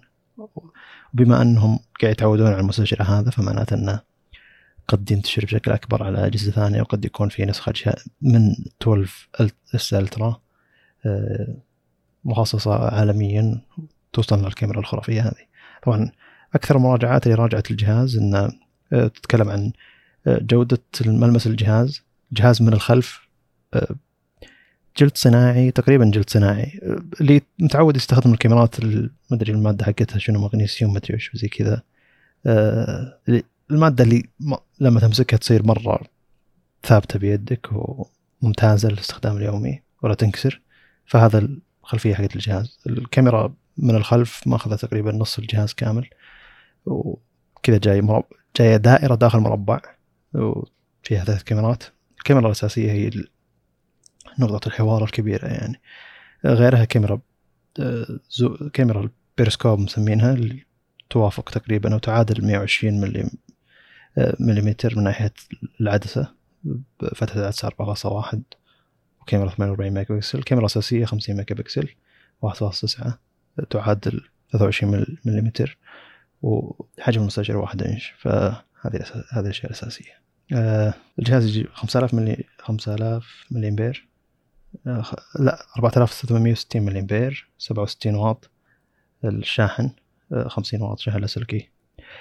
آه الشيء المهم إن الكاميرا مو بس مبهره ككاميرا إنها حقت حجم المستشعر زي كذا. جاء, جاء الشيء هذا قبل.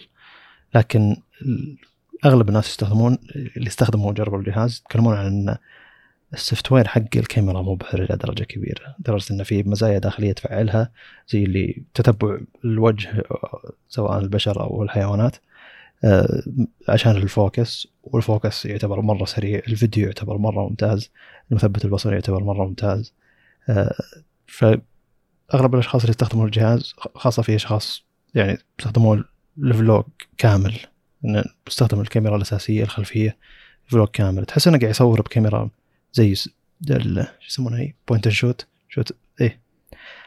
زي ال ZV-1 ولا من أو ال G G7 X حقت كانون ولا ال ZV-1 حقت سوني اللي هو أصلا كاميرات المستشعر واحد إنش لكن عدسات كبيرة فيها عدسات telephoto يعني عدسات zoom مختلفة الأبعاد 24 70 بالعادة.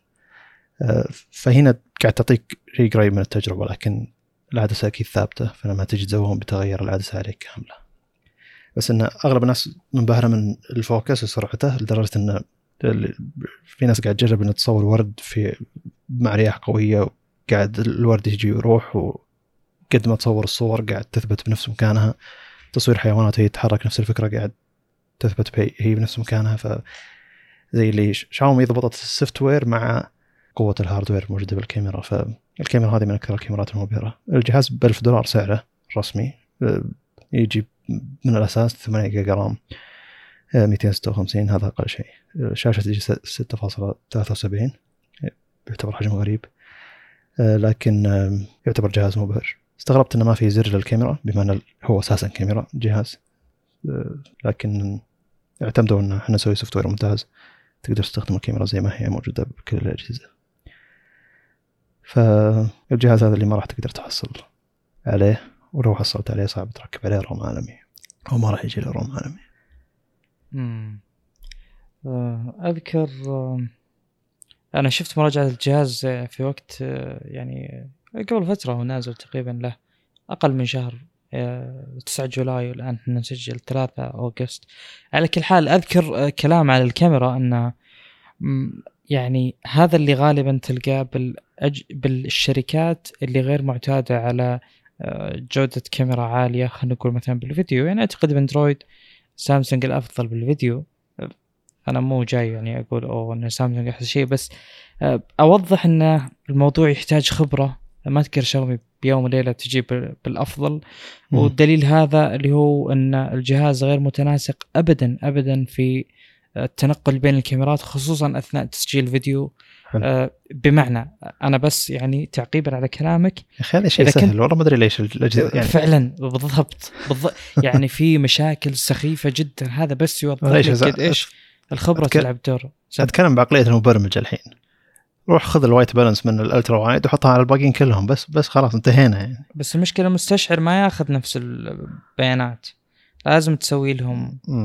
آه، كذا ط- طريقة معينة تخليهم كلهم على أرضية صلبة ثم آه، تعطيهم white balance بناء على يعني احتياجات Qualcomm.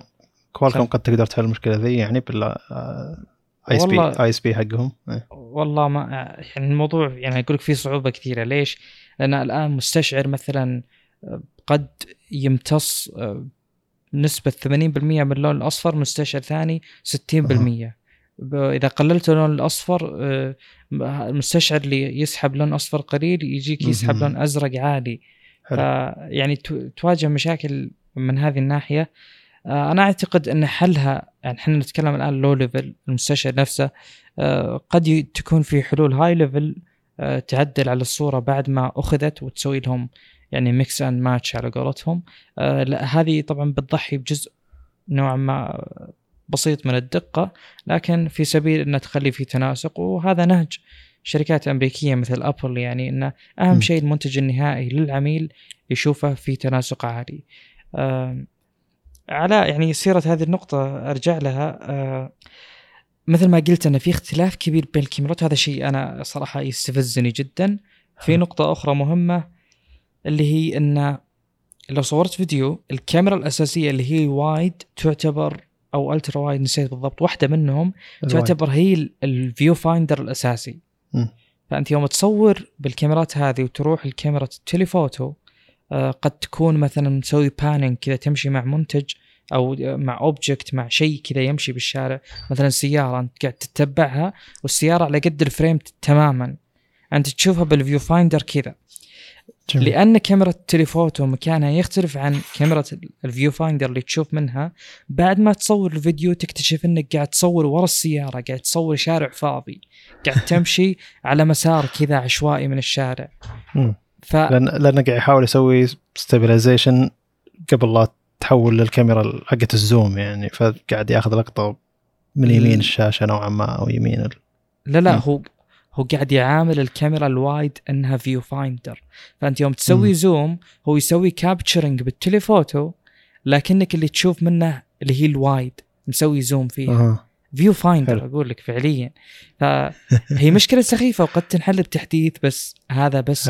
ل- لأجل توضيح إن الخبرة في هذه المجالات تلعب دور بالإضافة إلى خبرة تصنيع أجهزة ذات يعني قيمة عالية ذات آه، مواصفات عالية أجهزة flagship فيها كل شيء موجود على الطاولة.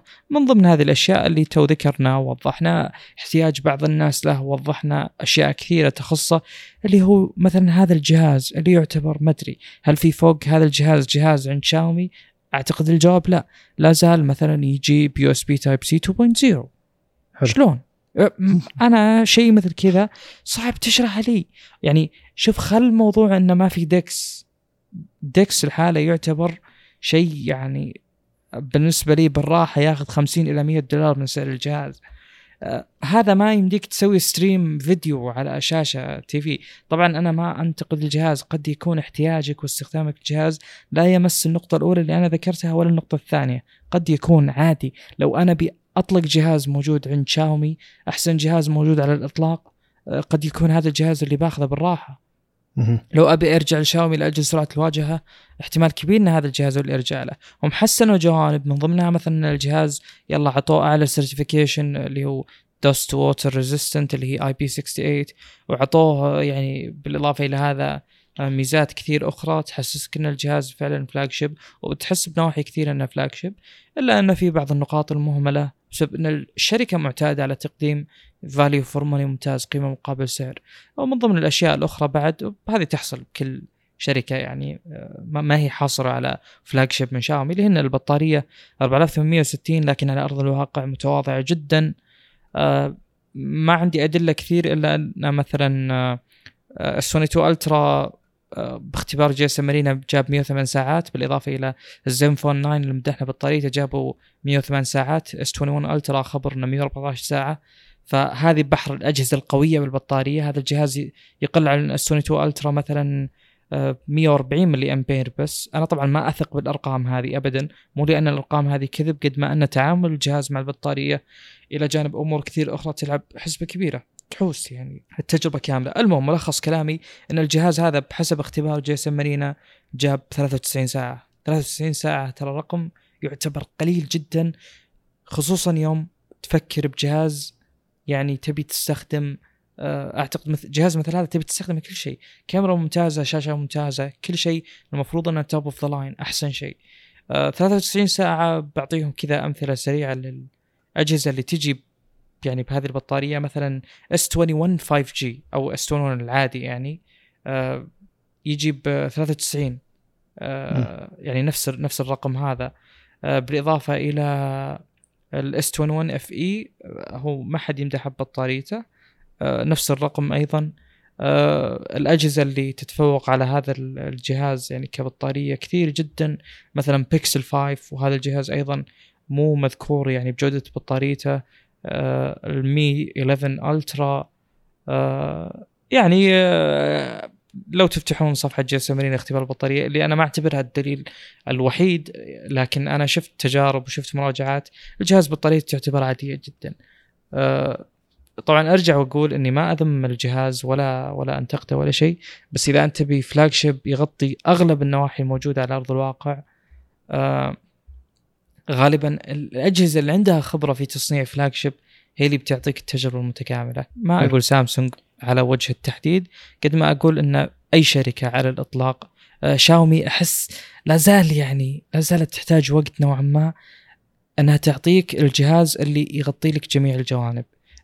تناسق الكاميرات تناسق الشاشة إلى آخره.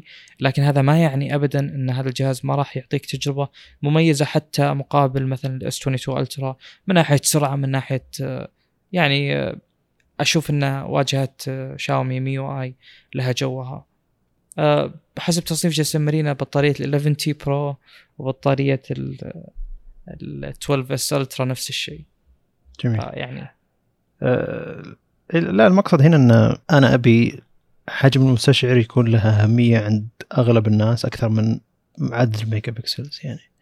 الحين الأجهزة اللي كانت 108 ميجا بكسل معليش يا جماعة ترى حجم المستشعر حساس يعطي حساسية للضوء أحسن من ما إنك ترفع الميجا بكسل لما ترفع الميجا بكسل يكثر ال noise بالأجزاء المظلمة لأنه يكون البكسل الواحد قاعد يلاحظ ال noise أكثر فال noise يطلع بشكل أكبر.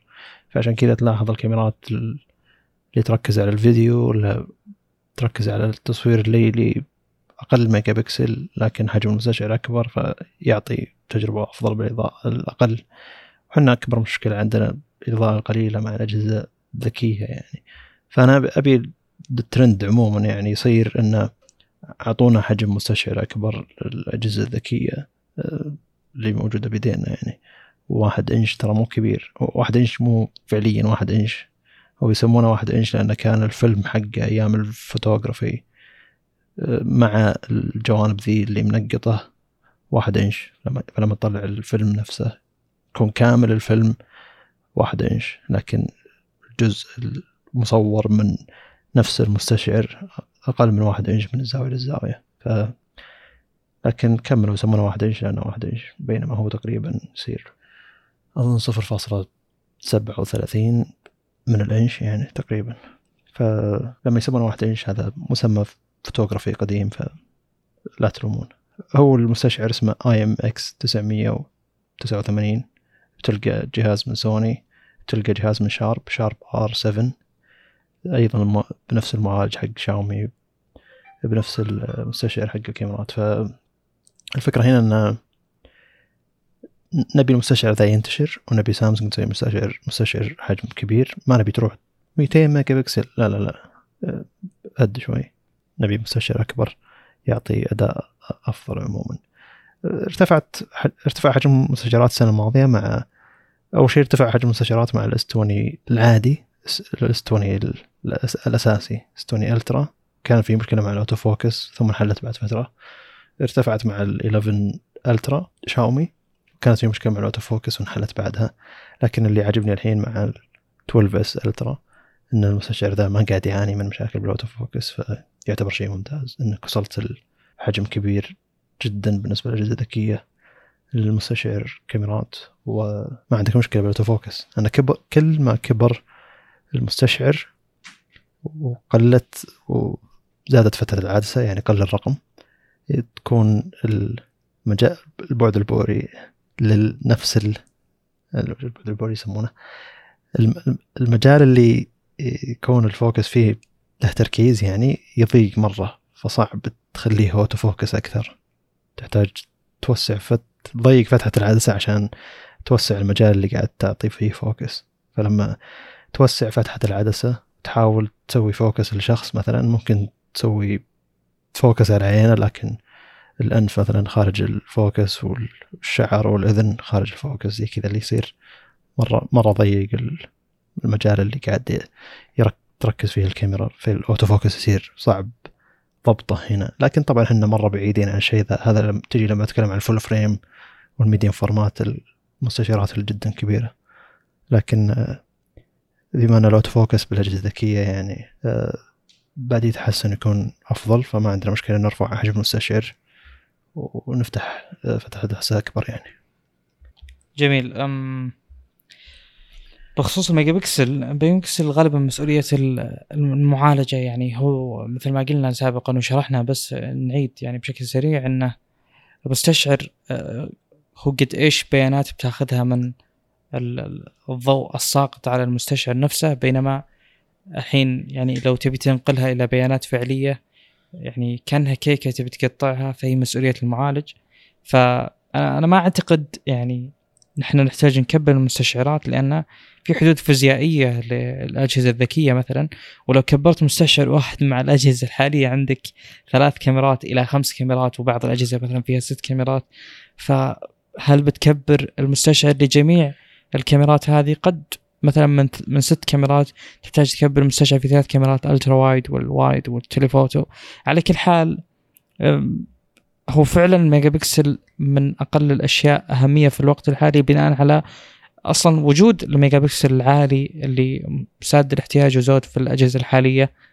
آه يعني أعيد وأكرر يعني 50 ميجا بكسل على مستشعر آه مثلا نص إنش بمقياس الواحد إنش هذا مقابل 50 ميجا بكسل في على واحد إنش. أكيد البيانات حقت البكسل الواحد في ال 50 ميجا بكسل على الواحد إنش أكثر آه لكن مو معناها انه حنا وصلنا للوقت اللي آه يعني نحتاج فيه مثلا نوصل إلى هذه الأرقام الفلكية. يعني في أمور كثير أخرى يعني مثل ما نشوف الأجهزة حاليا تتجه إلى أنها آه تحسن الصورة بناء على آه، أما metadata أو بناء على يعني محاولة إيجاد ال pixels اللي ما هي واضحة أو إيه بس اللي صايرة بال highlight أو وشو؟ الفوتوغرافي سهل إنك تستخدم ال computational photography أو شيء تعديل على الصورة بشكل والفيديو. بر برمجي يعني.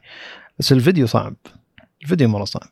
هو أصعب بس مو معناه إنه مستحيل من التجارب للحين يعني حتى بالعكس مع... أسهل على الأجهزة الذكية أسهل حل. جدا من من الكاميرات طبعا خلينا نقول الاحترافية إنك توصل أكيد. إلى حلو. يعني أن مثلا مثلا بعطيك مثال لو كان عندك الجهاز يس- زي ما نشوف بأغلب الأجهزة من آه، ال flagship سناب دراجون من آه، 865 ما خاب ظني آه، كنت تقدر تصور 8K 30 frame. بعض الأجهزة ما تقدر إلا 8K 24 على كل حال.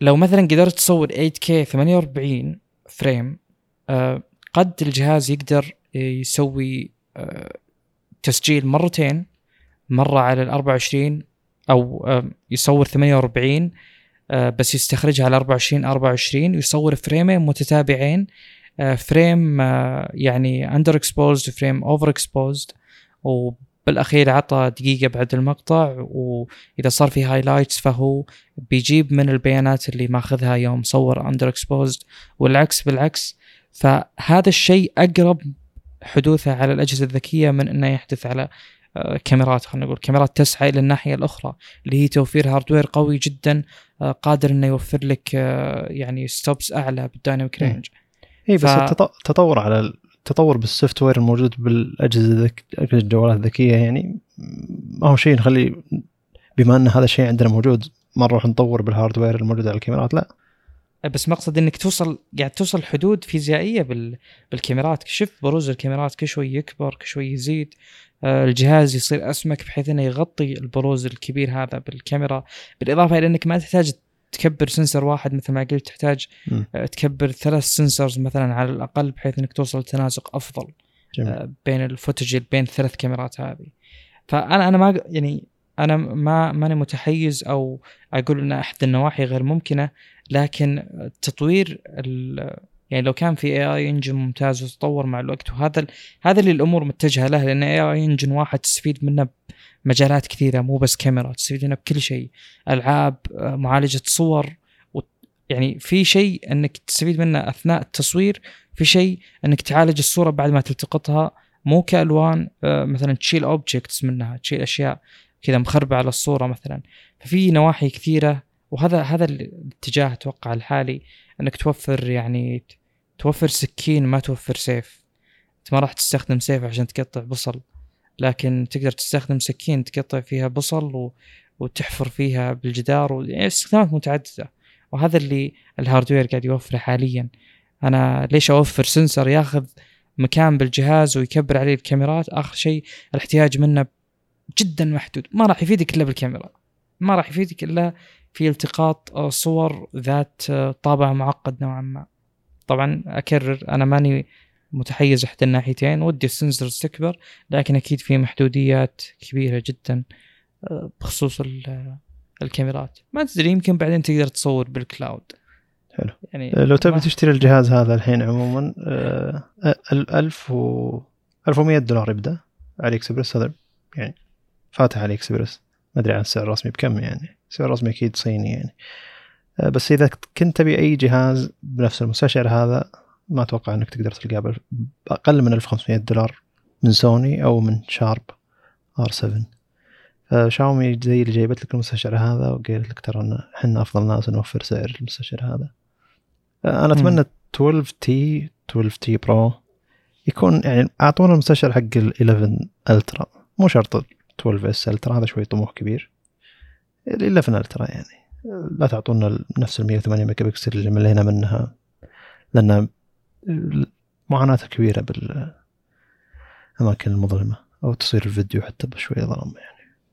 جميل. آه، لأن حتى ال حتى ال 108 ميجا بكسل الموجود بالجهاز حقي وغيره. ال- لما تصور فيديو بيقدر يسوي pixel binning والحوسه ذي على أساس يجمع لك ال 108 ميجا بكسل إلى المفروض إنها بكسلات اكبر يعني إلى بكسلات أكبر يعامل كل مدري كم بكسل إلى بكسل واحد يعطيك صورة 12 ميجا بكسل أو فيديو مصور من كأنه من كاميرا 12 ميجا بكسل لكن يوضح ال- ال noise إن هذه كاميرا ميجا بكسل فيها عالي جدا.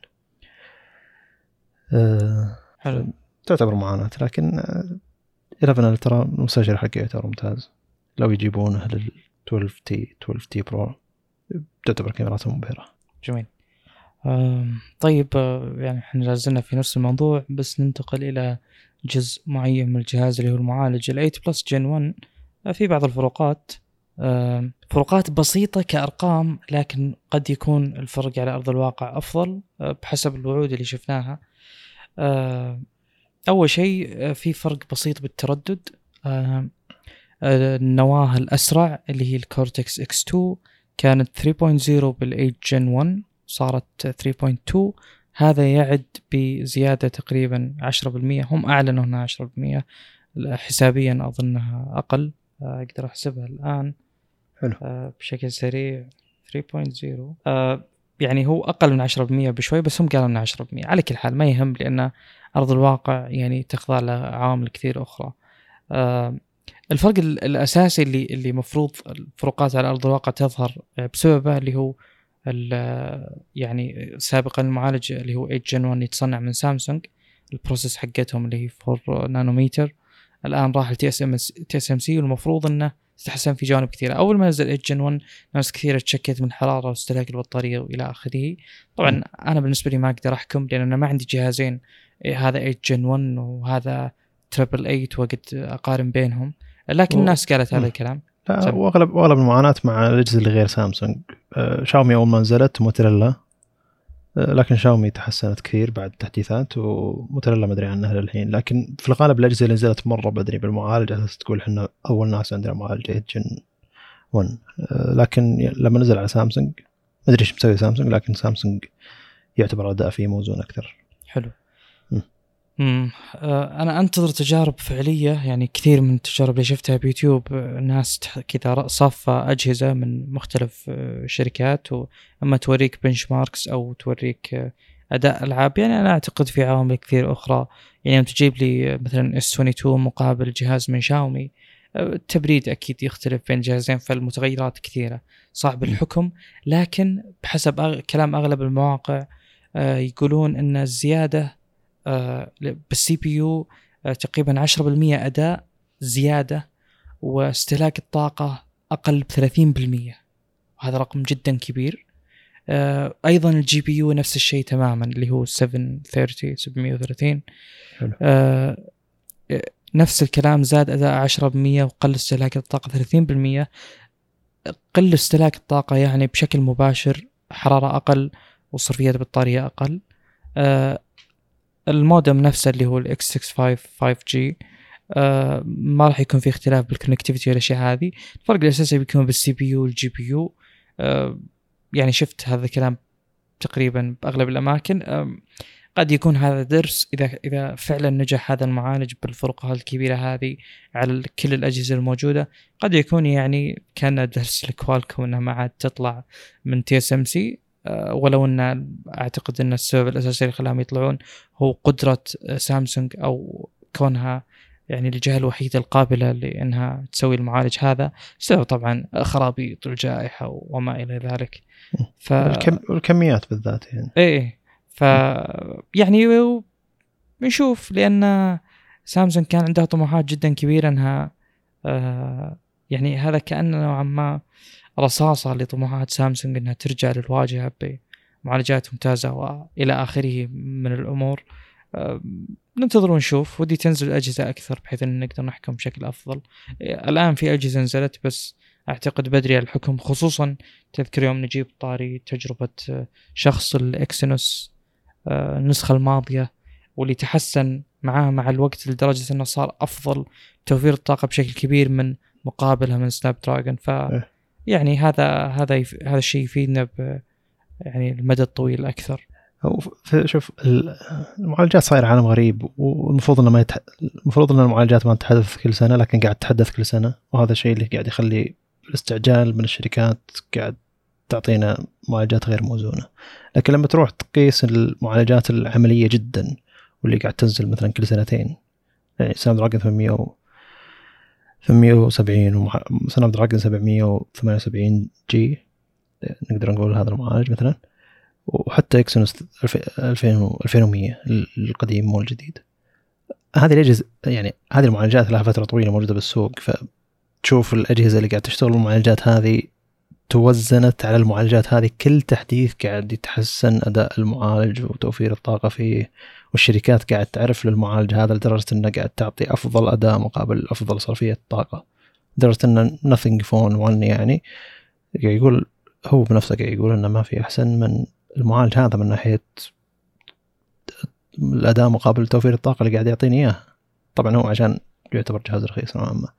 بس ماخذ 778 عشان قاعد أنا أحتاج جهازي يكون بطاريته ممتازة وأداءه ممتاز يعني. ما ابي جهاز تنشفط بطاريته بشكل عجيب ويعطي تجربة سيئة للناس وأنا توني داخل السوق. فزي اللي المعالجين هذه لها أكثر من سنة ونص نازل السوق تقريبا بعضها بتكمل سنتين. لكن شوف الشركات اللي قاعد تاخذ المعالج هذا قاعد يصير فيه ثقة كبيرة إنه المعالج ذا ما راح يخيب الظن لأنه مجرب له فتره طويلة وعرفنا شلون يشتغل. وحط سوينا الواجهة حقتنا بأجهزة كثيرة من نفس المعالج ذا قاعد تشتغل بشكل مثالي. قاعد تعطي توفير طاقة. ممتاز. نفس الفكرة 2100 اجزم لك إن الناس اللي يستخدمون S 21 إلى إلى الحين قاعد تحسن معهم بشكل كبير مقابل أول شهر شهرين من الاستخدام. وحتى S 21 FE يعني لو إني أنا ما أعاني من مشاكل مع السرعة نوعا ما عشان واجهة سامسونج. مع مو السرعة السرعة يعني بس يعني زي أماكن كذا بالنظام فيها بشوية تعليق خفيف مزعج بالنسبة لي. بس إنه البطارية كانت ممتازة جدا ومحترمة يعني فزي لي توفير الطاقة بأماكن معينة. المعالجات تطول بالسوق تعطي أداء أفضل. فما أدري أحس أحس إن المنافسة كل سنة والاستعجال بإنك تطلع المعالج هذا قاعد يخلي الشركات ما ما تاخذ وقتها إنها توزن المعالج حقها يعني. لدرجة إن المعالجات اللي لها سنة وأكثر بالسوق قاعد تعطي اداء توفير طاقة أفضل. غريب إنك تقول إن المفروض إن الشركات ما تنزل معالج كل سنة.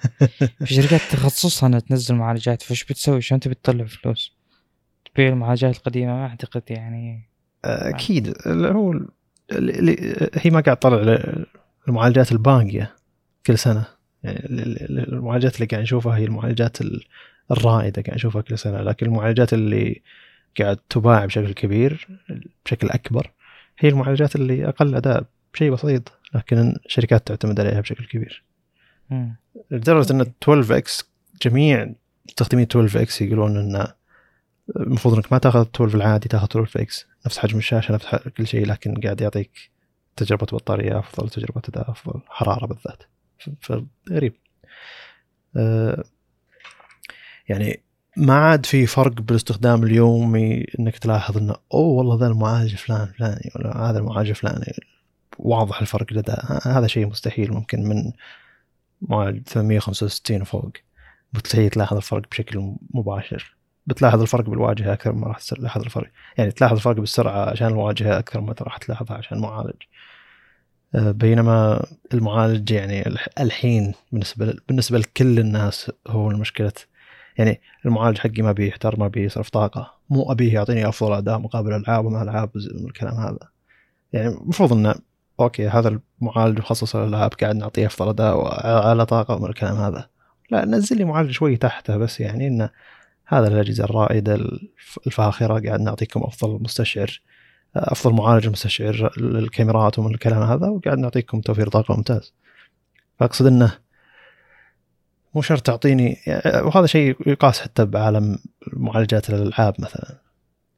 بتلاحظ إنه ما أدري إذا كان القياس الحين صحيح ولا صار في معالجات هايبرد كذا قاعد تجمع كل شيء مع بعض يعني. لكن لما تقيس على الوضع من زمان إنه وفي معالجات ال clock speed حقها مرة عالي وقاعد يعطيك أداء خرافي بالألعاب وبالكلام هذا. لكن لما تبي multitasking وغيرها من الكلام هذا ولا productivity على قولتهم اللي لازم تروح تشطح بمعالج ثاني ما راح قاعد يعطيك الأداء بالألعاب للدرجة هذه. ف زي زي كذا يعني. المفروض إنه درجة تقدم المعالجات حقت الأجهزة الذكية يصير فيه هذا هذا المعالج مخصص للأجهزة حقت الألعاب عشان قاعد يعطي أفضل أداء بالألعاب. إذا كنت أنت براعي ألعاب وبما أن أجهزة الألعاب قاعد تأخذ ضجيج كبير وعلى حساب مساكين اللي قاعد يأخذ جهاز رائد ويطيح بجهاز بطاريته سيئة يعني حرام. كله علشان آه، الشخص اللي يبي يلعب ساعتين باليوم ما يحتار عليه الجهاز ولا ما عنده مشكلة يحتار عليه الجهاز لأنه مثلا الجهاز فيه تبريد عالي وكذا بس يبي إن الجهاز ما يقل أداء ويعطي أفضل أداء موجود بالسوق مقابل إن الشخص العادي اللي قاعد يستخدم الجهاز بشكل يومي آه، قاعد يحتار عليه الجهاز يصرف عليه طاقة. آه، أحس إنه مظلومين من الجهتين يعني. آه والله ما أدري أعتقد يعني المعالجات الجديدة عندها على قولتهم إنها تقدم الأداء عندما تحتاجه مع يعني آه، متطلبات مثلا إنه يكون sustained محافظ عليه. فترة طويلة وقادرة انها توفر طاقة في النواحي الأخرى لانها أعتقد يعني يبدو آه، إن أجهزة الجيمنج أنا ما أعتقد إنها نجحت النجاح اللي المفروض تنجحه مثلا ما هي منتشرة بمجتمعاتنا ابدا الناس مو قاعدة تدور عليها آه،. بسبب إن أعتقد الشخص مو مستعد إنه يدفع يعني مبلغ كذا الجهاز مو مستعد إنه يستخدم جهاز في نواحيه اليومية في كل شيء يعني موضوع إنك تدخل اللعبه مو كافي إن الشخص والله يشتري جهاز كامل عشان ألعاب. آه، ممكن يوم أشتري جهاز gaming بنظام Android ما في أي مواصفات يعني إنه يكون جوال فعليا. أو انه لو رحنا بهذا الطريق فإحنا يعني آه، ضحينا بتجربة إنه يكون جهازك قابل إنك تلعب فيه. لو جبنا شيء مخصص بيكبر جهاز ال gaming هذا بيصير قد ال Switch مثلا وبعدها. بيكبر إلى انه يصير console وتنافس أنت الناس اللي يلعبون باجهزات ذكية ففي في نوع يعني في على قولتهم ارجيومنتس كثيرة في نقاط نقاش كثيرة بهذا الموضوع اللي أفكر فيه اللي قد يكون على أرض الواقع في السنين القادمة قد يكون مثلا أن يعني تطور المعالجات تطور تدريجي بس بنفس الوقت يعني لو كان مثلا 888 الآن صار آه، هو نفس المعالج سواء بنفس الاسم أو باسم آخر الأجهزة المتوسطة آه، يعني هذا يحدث نوعا ما حاليا آه، مع اختلاف المودمز والأشياء هذه يعني لأجل توفير فلوس من الشركات هذه ولأجل تصريف مثلا النسخ الزايدة. بس بنفس الوقت أحيانا تجي أشياء تتطور فجأة زي مثلا وجود 5G ولو إنه قد يحل بتعديل المودم أو إلى آخره. بس قد تجي أشياء كذا تخليك آه، لا تصنع معالج جديد للأجهزة المتوسطة. ما تجيب معالج قديم ال flagships وتعطيه الأجهزة المتوسطة. وجود ال neural engines وال AI engines عموما الأشياء هذه قد إنه ساهم بنفس الشيء. آه، المعالجات تتجه إلى أنها تكون آه، فعلا كذا ecosystem مغلق تماما أكثر ما أنها تكون قطع تتركب على بعض. أنا أعتقد الشركات هذه زي Qualcomm تحاول إنها توفر كذا قطع قابلة للتركيب على بعض بحيث إنها توفر على نفسها مبالغ كبيرة. يصير مثلا عندها قطاع تطوير ال modems قطاع تطوير CPUs قطاع تطوير AI engines قطاع تطوير GPUs وهذه القطع كلها تتركب على بعض بالأخير. آه، حلو. بس آه، يعني بحيث إنه يصير مثلا في سنة ممكن بس يتطور ال CPU ينزل المعالج باسم جديد. آه، لكن بنفس الوقت آه، ما أدري يعني آه، إحنا يعني لاحظنا إن كل ما أغلقت هذه الأشياء على بعض كل ما صارت على قولتهم يعني عندنا مصطلح بال software engineering اللي هو ان تكون ال components هذه tightly coupled بيوفر لك أداء أعلى لكن بيخلي صعوبة ترقية إحدى القطع يعني في محدودية بشكل كبير. بس ما هو لابتوب هو. بس بنفس الوقت هم يبون يوفرون فلوس وبنفس الوقت يبون يوفرون أداء عالي. يعني خصوصا مع محدودية موارد الأجهزة الذكية ما انت ما عندك بطارية كبيرة جدا زي اللابتوبات أو بطارية لا نهائية زي ال PCs حلو. فيعني أنا أتكلم بس كذا نظرة سريعة على التحديات اللي تواجهها. هذه الشركات تحاول توفر متطلبات متطلبات السوق تحاول توفر آه، يعني تحاول تزيد أرباحها طبعا. وتحاول تسهل على نفسها التطوير السنوي لكل آه لكل آه معالج. آه من ضمن الأشياء هذه اللي هو إنه آه يسعون لتطوير ال- المعالجات بشكل بشكل كذا متعلق بالنواه نفسها. خلاص في نواة اسمها Cortex X1 آه في نواة اسمها آه A55 آه استخدموها في معالجات جدا كثيرة. فالمعالج ما يتطور كله داخليا لا بس. تطور آه نوى الأداء العالي أه، وبالنسبة لي يعني شركات ما, ما أدري ليش في فكرة من الشركات إنه لازم أستخدم المعالجات الجديد معالج جديد لكل الفئة حقتي لأن ولا الناس بتلومني ولا ذا خليك من كلام المراجعين يعني أه، المس- المستخدم يبي يستخدم جهاز أكثر استقرار من إنه أو عندي. عندي أقوى معالج موجود بالسوق فمثلا ريلمي عاجبيني من ال GT 2 العادي مستخدم 888 حق السنة الماضيه جي تي 2 GT 2 Pro مستخدم المعالج الجديد ف نوعا ما زي لي. صحيح إن ال GT 2 وفر شوي لكن قاعد يعطي اداء مستقر وحنا المعالج هذاك نعرفه وقاعد يعطي اداء بطاريه ممتازة. مع إنه والله أجهزة ريلمي بشكل غريب جدا اداء البطارية بكل مكان يعتبر خرافي. وما أدري ليش سواء Gen 1 ولا 888 في شيء يسوونه هم يخلي يخلي أداء البطارية بأغلب المواقع يعطي أداء بطارية عالي جدا وحتى أغلب المراجعين يستغربون من أداء البطارية مقابل المعالج الموجود. ما أدري إذا كانوا إذا كانوا يعني يسوون حصر الاداء المعالج الموجود ولا وش بالضبط يعني. بس المقصد إنه آه، لا لا يعني عاجبني الوعي اللي صاير إنه مثلا أغلب التوجه الحين للشاومي 12 إكس لأنه 870 وهذا المعالج نعرفه وبارد وما يح... الحرارة فيه شبه معدومة وتوفير الطاقة فيه ممتاز. فالناس كثيرة متوجهة لل- للجهاز هذا عشان المعالج هذا. يعجبني النوع هذا من الوعي زي ما أول مثلا أول ما جاء وعي Exynos كان سيء والناس تبي تحول Snapdragon والكلام هذا. اللي الوعي هذا غير جزء من السوق. فقد يكون الوعي وعي الناس إنه ولو إن المعالج عمره سنة ونص أو أكثر إلا إن المعالج هذا نعرفه وقاعد يعطي اداء ممتاز. حتى لو على جهاز تو نازل السوق لكن المعالج حقه نوعا ما قديم. ما عندي مشكلة الج- المعالج هذا معروف وأداء عالي وفرق الاداء كم 30% عن المعالجات الموجودة الجديدة. أه، شيء ما يسوى مقابل إنه قاعد يعطيني توفير طاقة أفضل بكثير. وحتى خاصة الحرارة. لأن الحرارة تبدأ تأثر على الأشياء الثانية الموجودة بالجهاز يعني مو بس المشكلة إنه أو المعالج يحتر وقاعد يبرد بعد بعدها. لا لا. في حولة بطارية ومكونات مم. أخرى تأثر بالحرارة حتى الشاشة بنفسها تأثر بالحرارة اعتقد كلامك هذا كله طالع بسبب إن الأشخاص اللي شروا ذيك النسخة من اكسينوس حصلوا على أفضل تجربة بعد تسع شهور. أنت تبي التجربه الممتازة هذه تجي مع وجود الجهاز مباشرة. أنا ما أبي أنتظر عشان تجيني أو يجيني أفضل أداء للجهاز بدون العيوب اللي أول ما ينزل كذا جيل جديد كل يوم مع الجهاز زي ال 8 جن 1 بحسب ما سوقوا له طبعا مم. كان في كذا سلبيات مفاجأة. إي وعاد بعدين إذا طلعت المشكلة الحقيقية من طلعت المشكلة الحقيقية من تصنيع سامسونج. يعني إن عشان Qualcomm راحت صنعت عند سامسونج طلعت مشكلة مشاكل الحرارة وذا ثم يوم راحت TSMC طلعت في ما في مشاكل. لأن تي ام سي تي اس ام سي تصنيعهم أفضل. مع إنه في تغيير بالمعالج نوعا ما يعني من ناحية كسر السرعة والاشياء هذه. أه ما أدري إذا كانت هذا شيء حقيقي ولا لا. مع إنه قياسا على Exynos Qualcomm أول ممكن شيء هذا صحيح. لكن آه، نشوف. نعيش إن شاء الله ونشوف المستقبل يعني.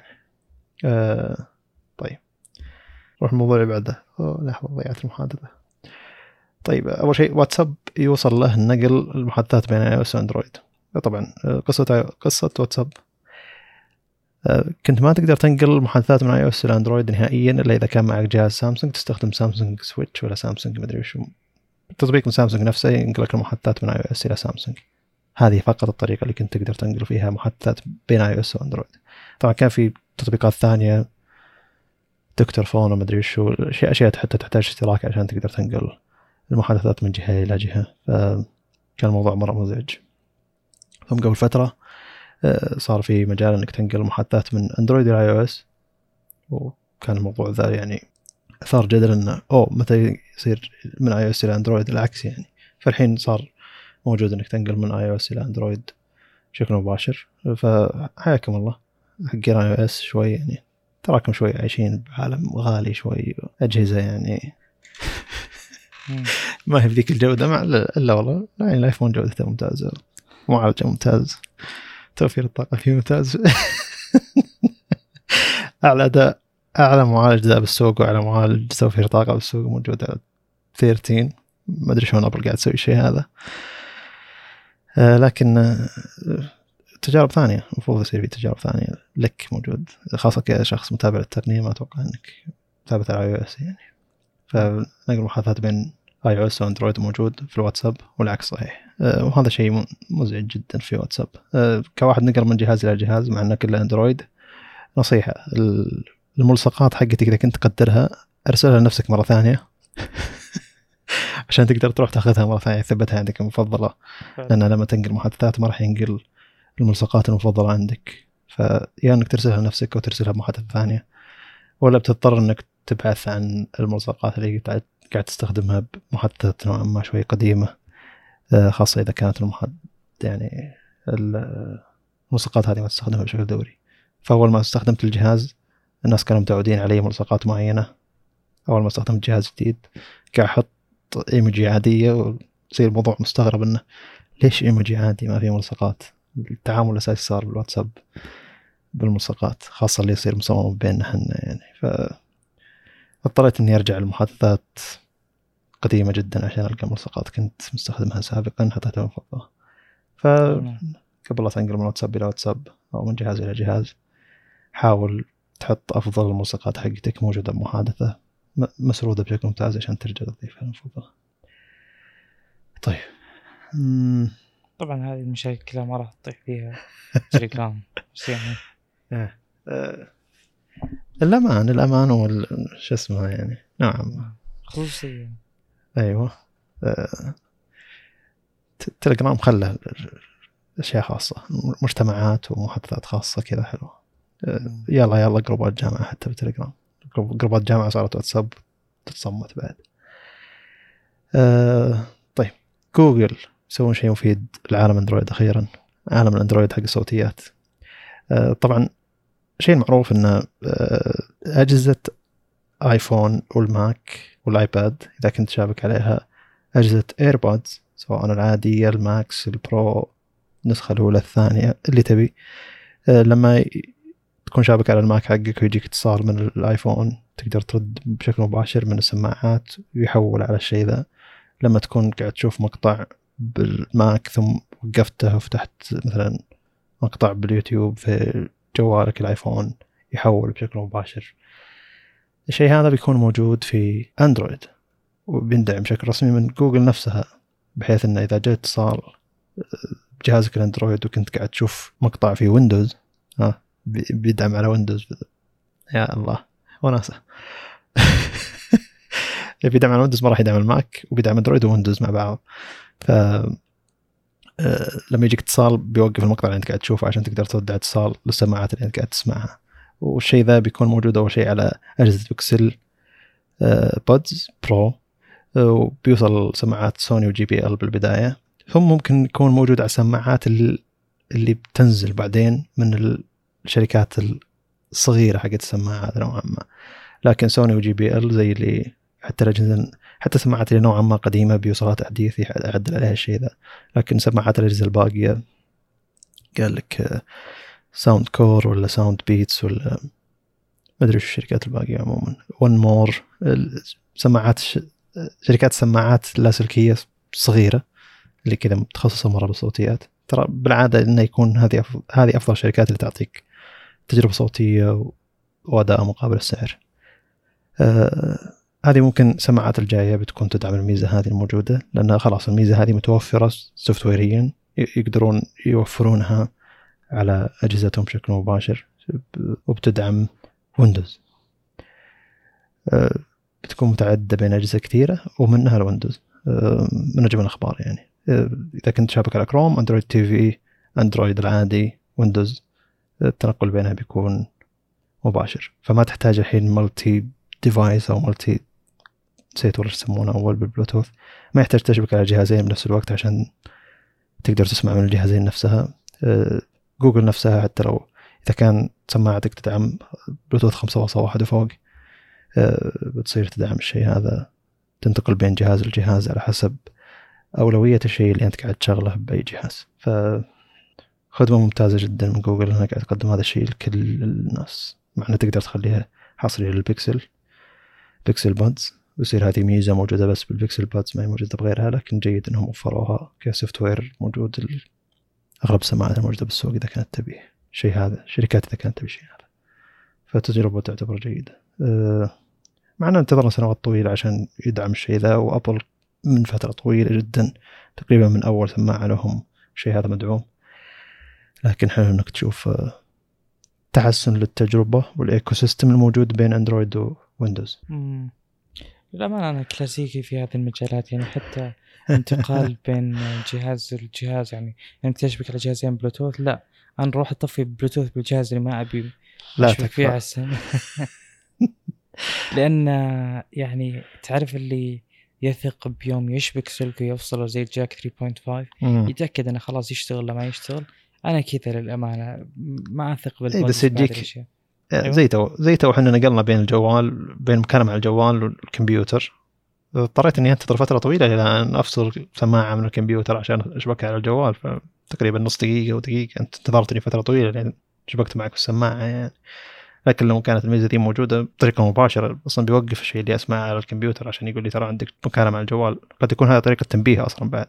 إنه أوه وقف المقطع ليش؟ أكيد عندي مكالمة. زي كذا يعني. هل إن تنبيه. مشاكل الباند إضافي. موجودة؟ فجميل. عموم الدعم جميل. حلو آه، طيب نعتبر خلصنا كذا الحلقة. آه، إن شاء الله تكون من الحلقات الممتعة. آه، ما كانت مواضيع دقيقة جدا لأن قاعد ناخذ رؤوس الأقلام للشهرين الماضية تقريبا. لكن إن شاء الله بيكون شيء دوري الحين. بنلقى لنا وقت كل أسبوع إلى أسبوعين. فبيكون في مواضيع أكثر دقة بكثير. خاصة في مواضيع ببالي كل مرة أقول أوه بتكلم عنها بالبودكاست. لكن اكتشفت إنه إذا جاء وقت البودكاست تكون في مواضيع أكبر ما تكلمنا عنها فنتكلم عنها. آه شكرا لكم الاستماع وشكرا لكم انتظار من حلقة إلى حلقة طويلة. آه معدلات الاستماع كانت عالية جدا الحلقات الماضية ما أدري إذا كان عشان الوقت بين حلقة لحلقة طويل ولا صايرة حلقات جودتها ممتازة. لكن عموما شكرا لك الاستماع وإن شاء الله من الآن وصاعدا بيكون في مواظبة لأن كان في شيء مشغل صالح درجة كبيرة والحين إن شاء الله إنه يكون عنده وقت. نبي وعد منك أنت يعني صوتي للناس. أنا أنا ما عندي مشكلة. ترى والله هو يعني آه، أشياء كثيرة بدأت ترجع لطبيعتها بالنسبة حلو. لي. وأعتقد من هالبودكاست خلاص ما عاد فيه متغيرات عندي. جميل. فان شاء الله التغيير الكبير اللي صار بحياة صالح خلاص انتهى وترجع حياه الحين نوعا ما لطبيعتها فنرجع إن شاء الله. نسجل بودكاست ولا تحسبون إن الاشتياق من طرف واحد يعني أنا كل ما أبي أتكلم عن شيء يقول اخ وين البودكاست عشان نتكلم عنه النقاش أصلا ممتع الحاله يعني أنا مرة وش جيت. جيت أخذ من صالح بن قعدت. قعدت أسولف معه تقريبا نص ساعة عند باب بيتهم وكانت من أفضل الأوقات في اليوم ذاك كامل اليو- اليومين اللي صارت يعني مع إنه اتكلم محادثات نصية لكن فرق البودكاست. لا حتى التفاعل الواقعي بالحياة يعني السوالف مع شخص يفهمك للدرجة هذه مرة ممتعة. أوكي. فشكرا لكم استماع وشكرا لصالح إنه لقى لي وقت اليوم. شكرا؟ ما شرط ترى. يلا بالتوفيق. السلام عليكم.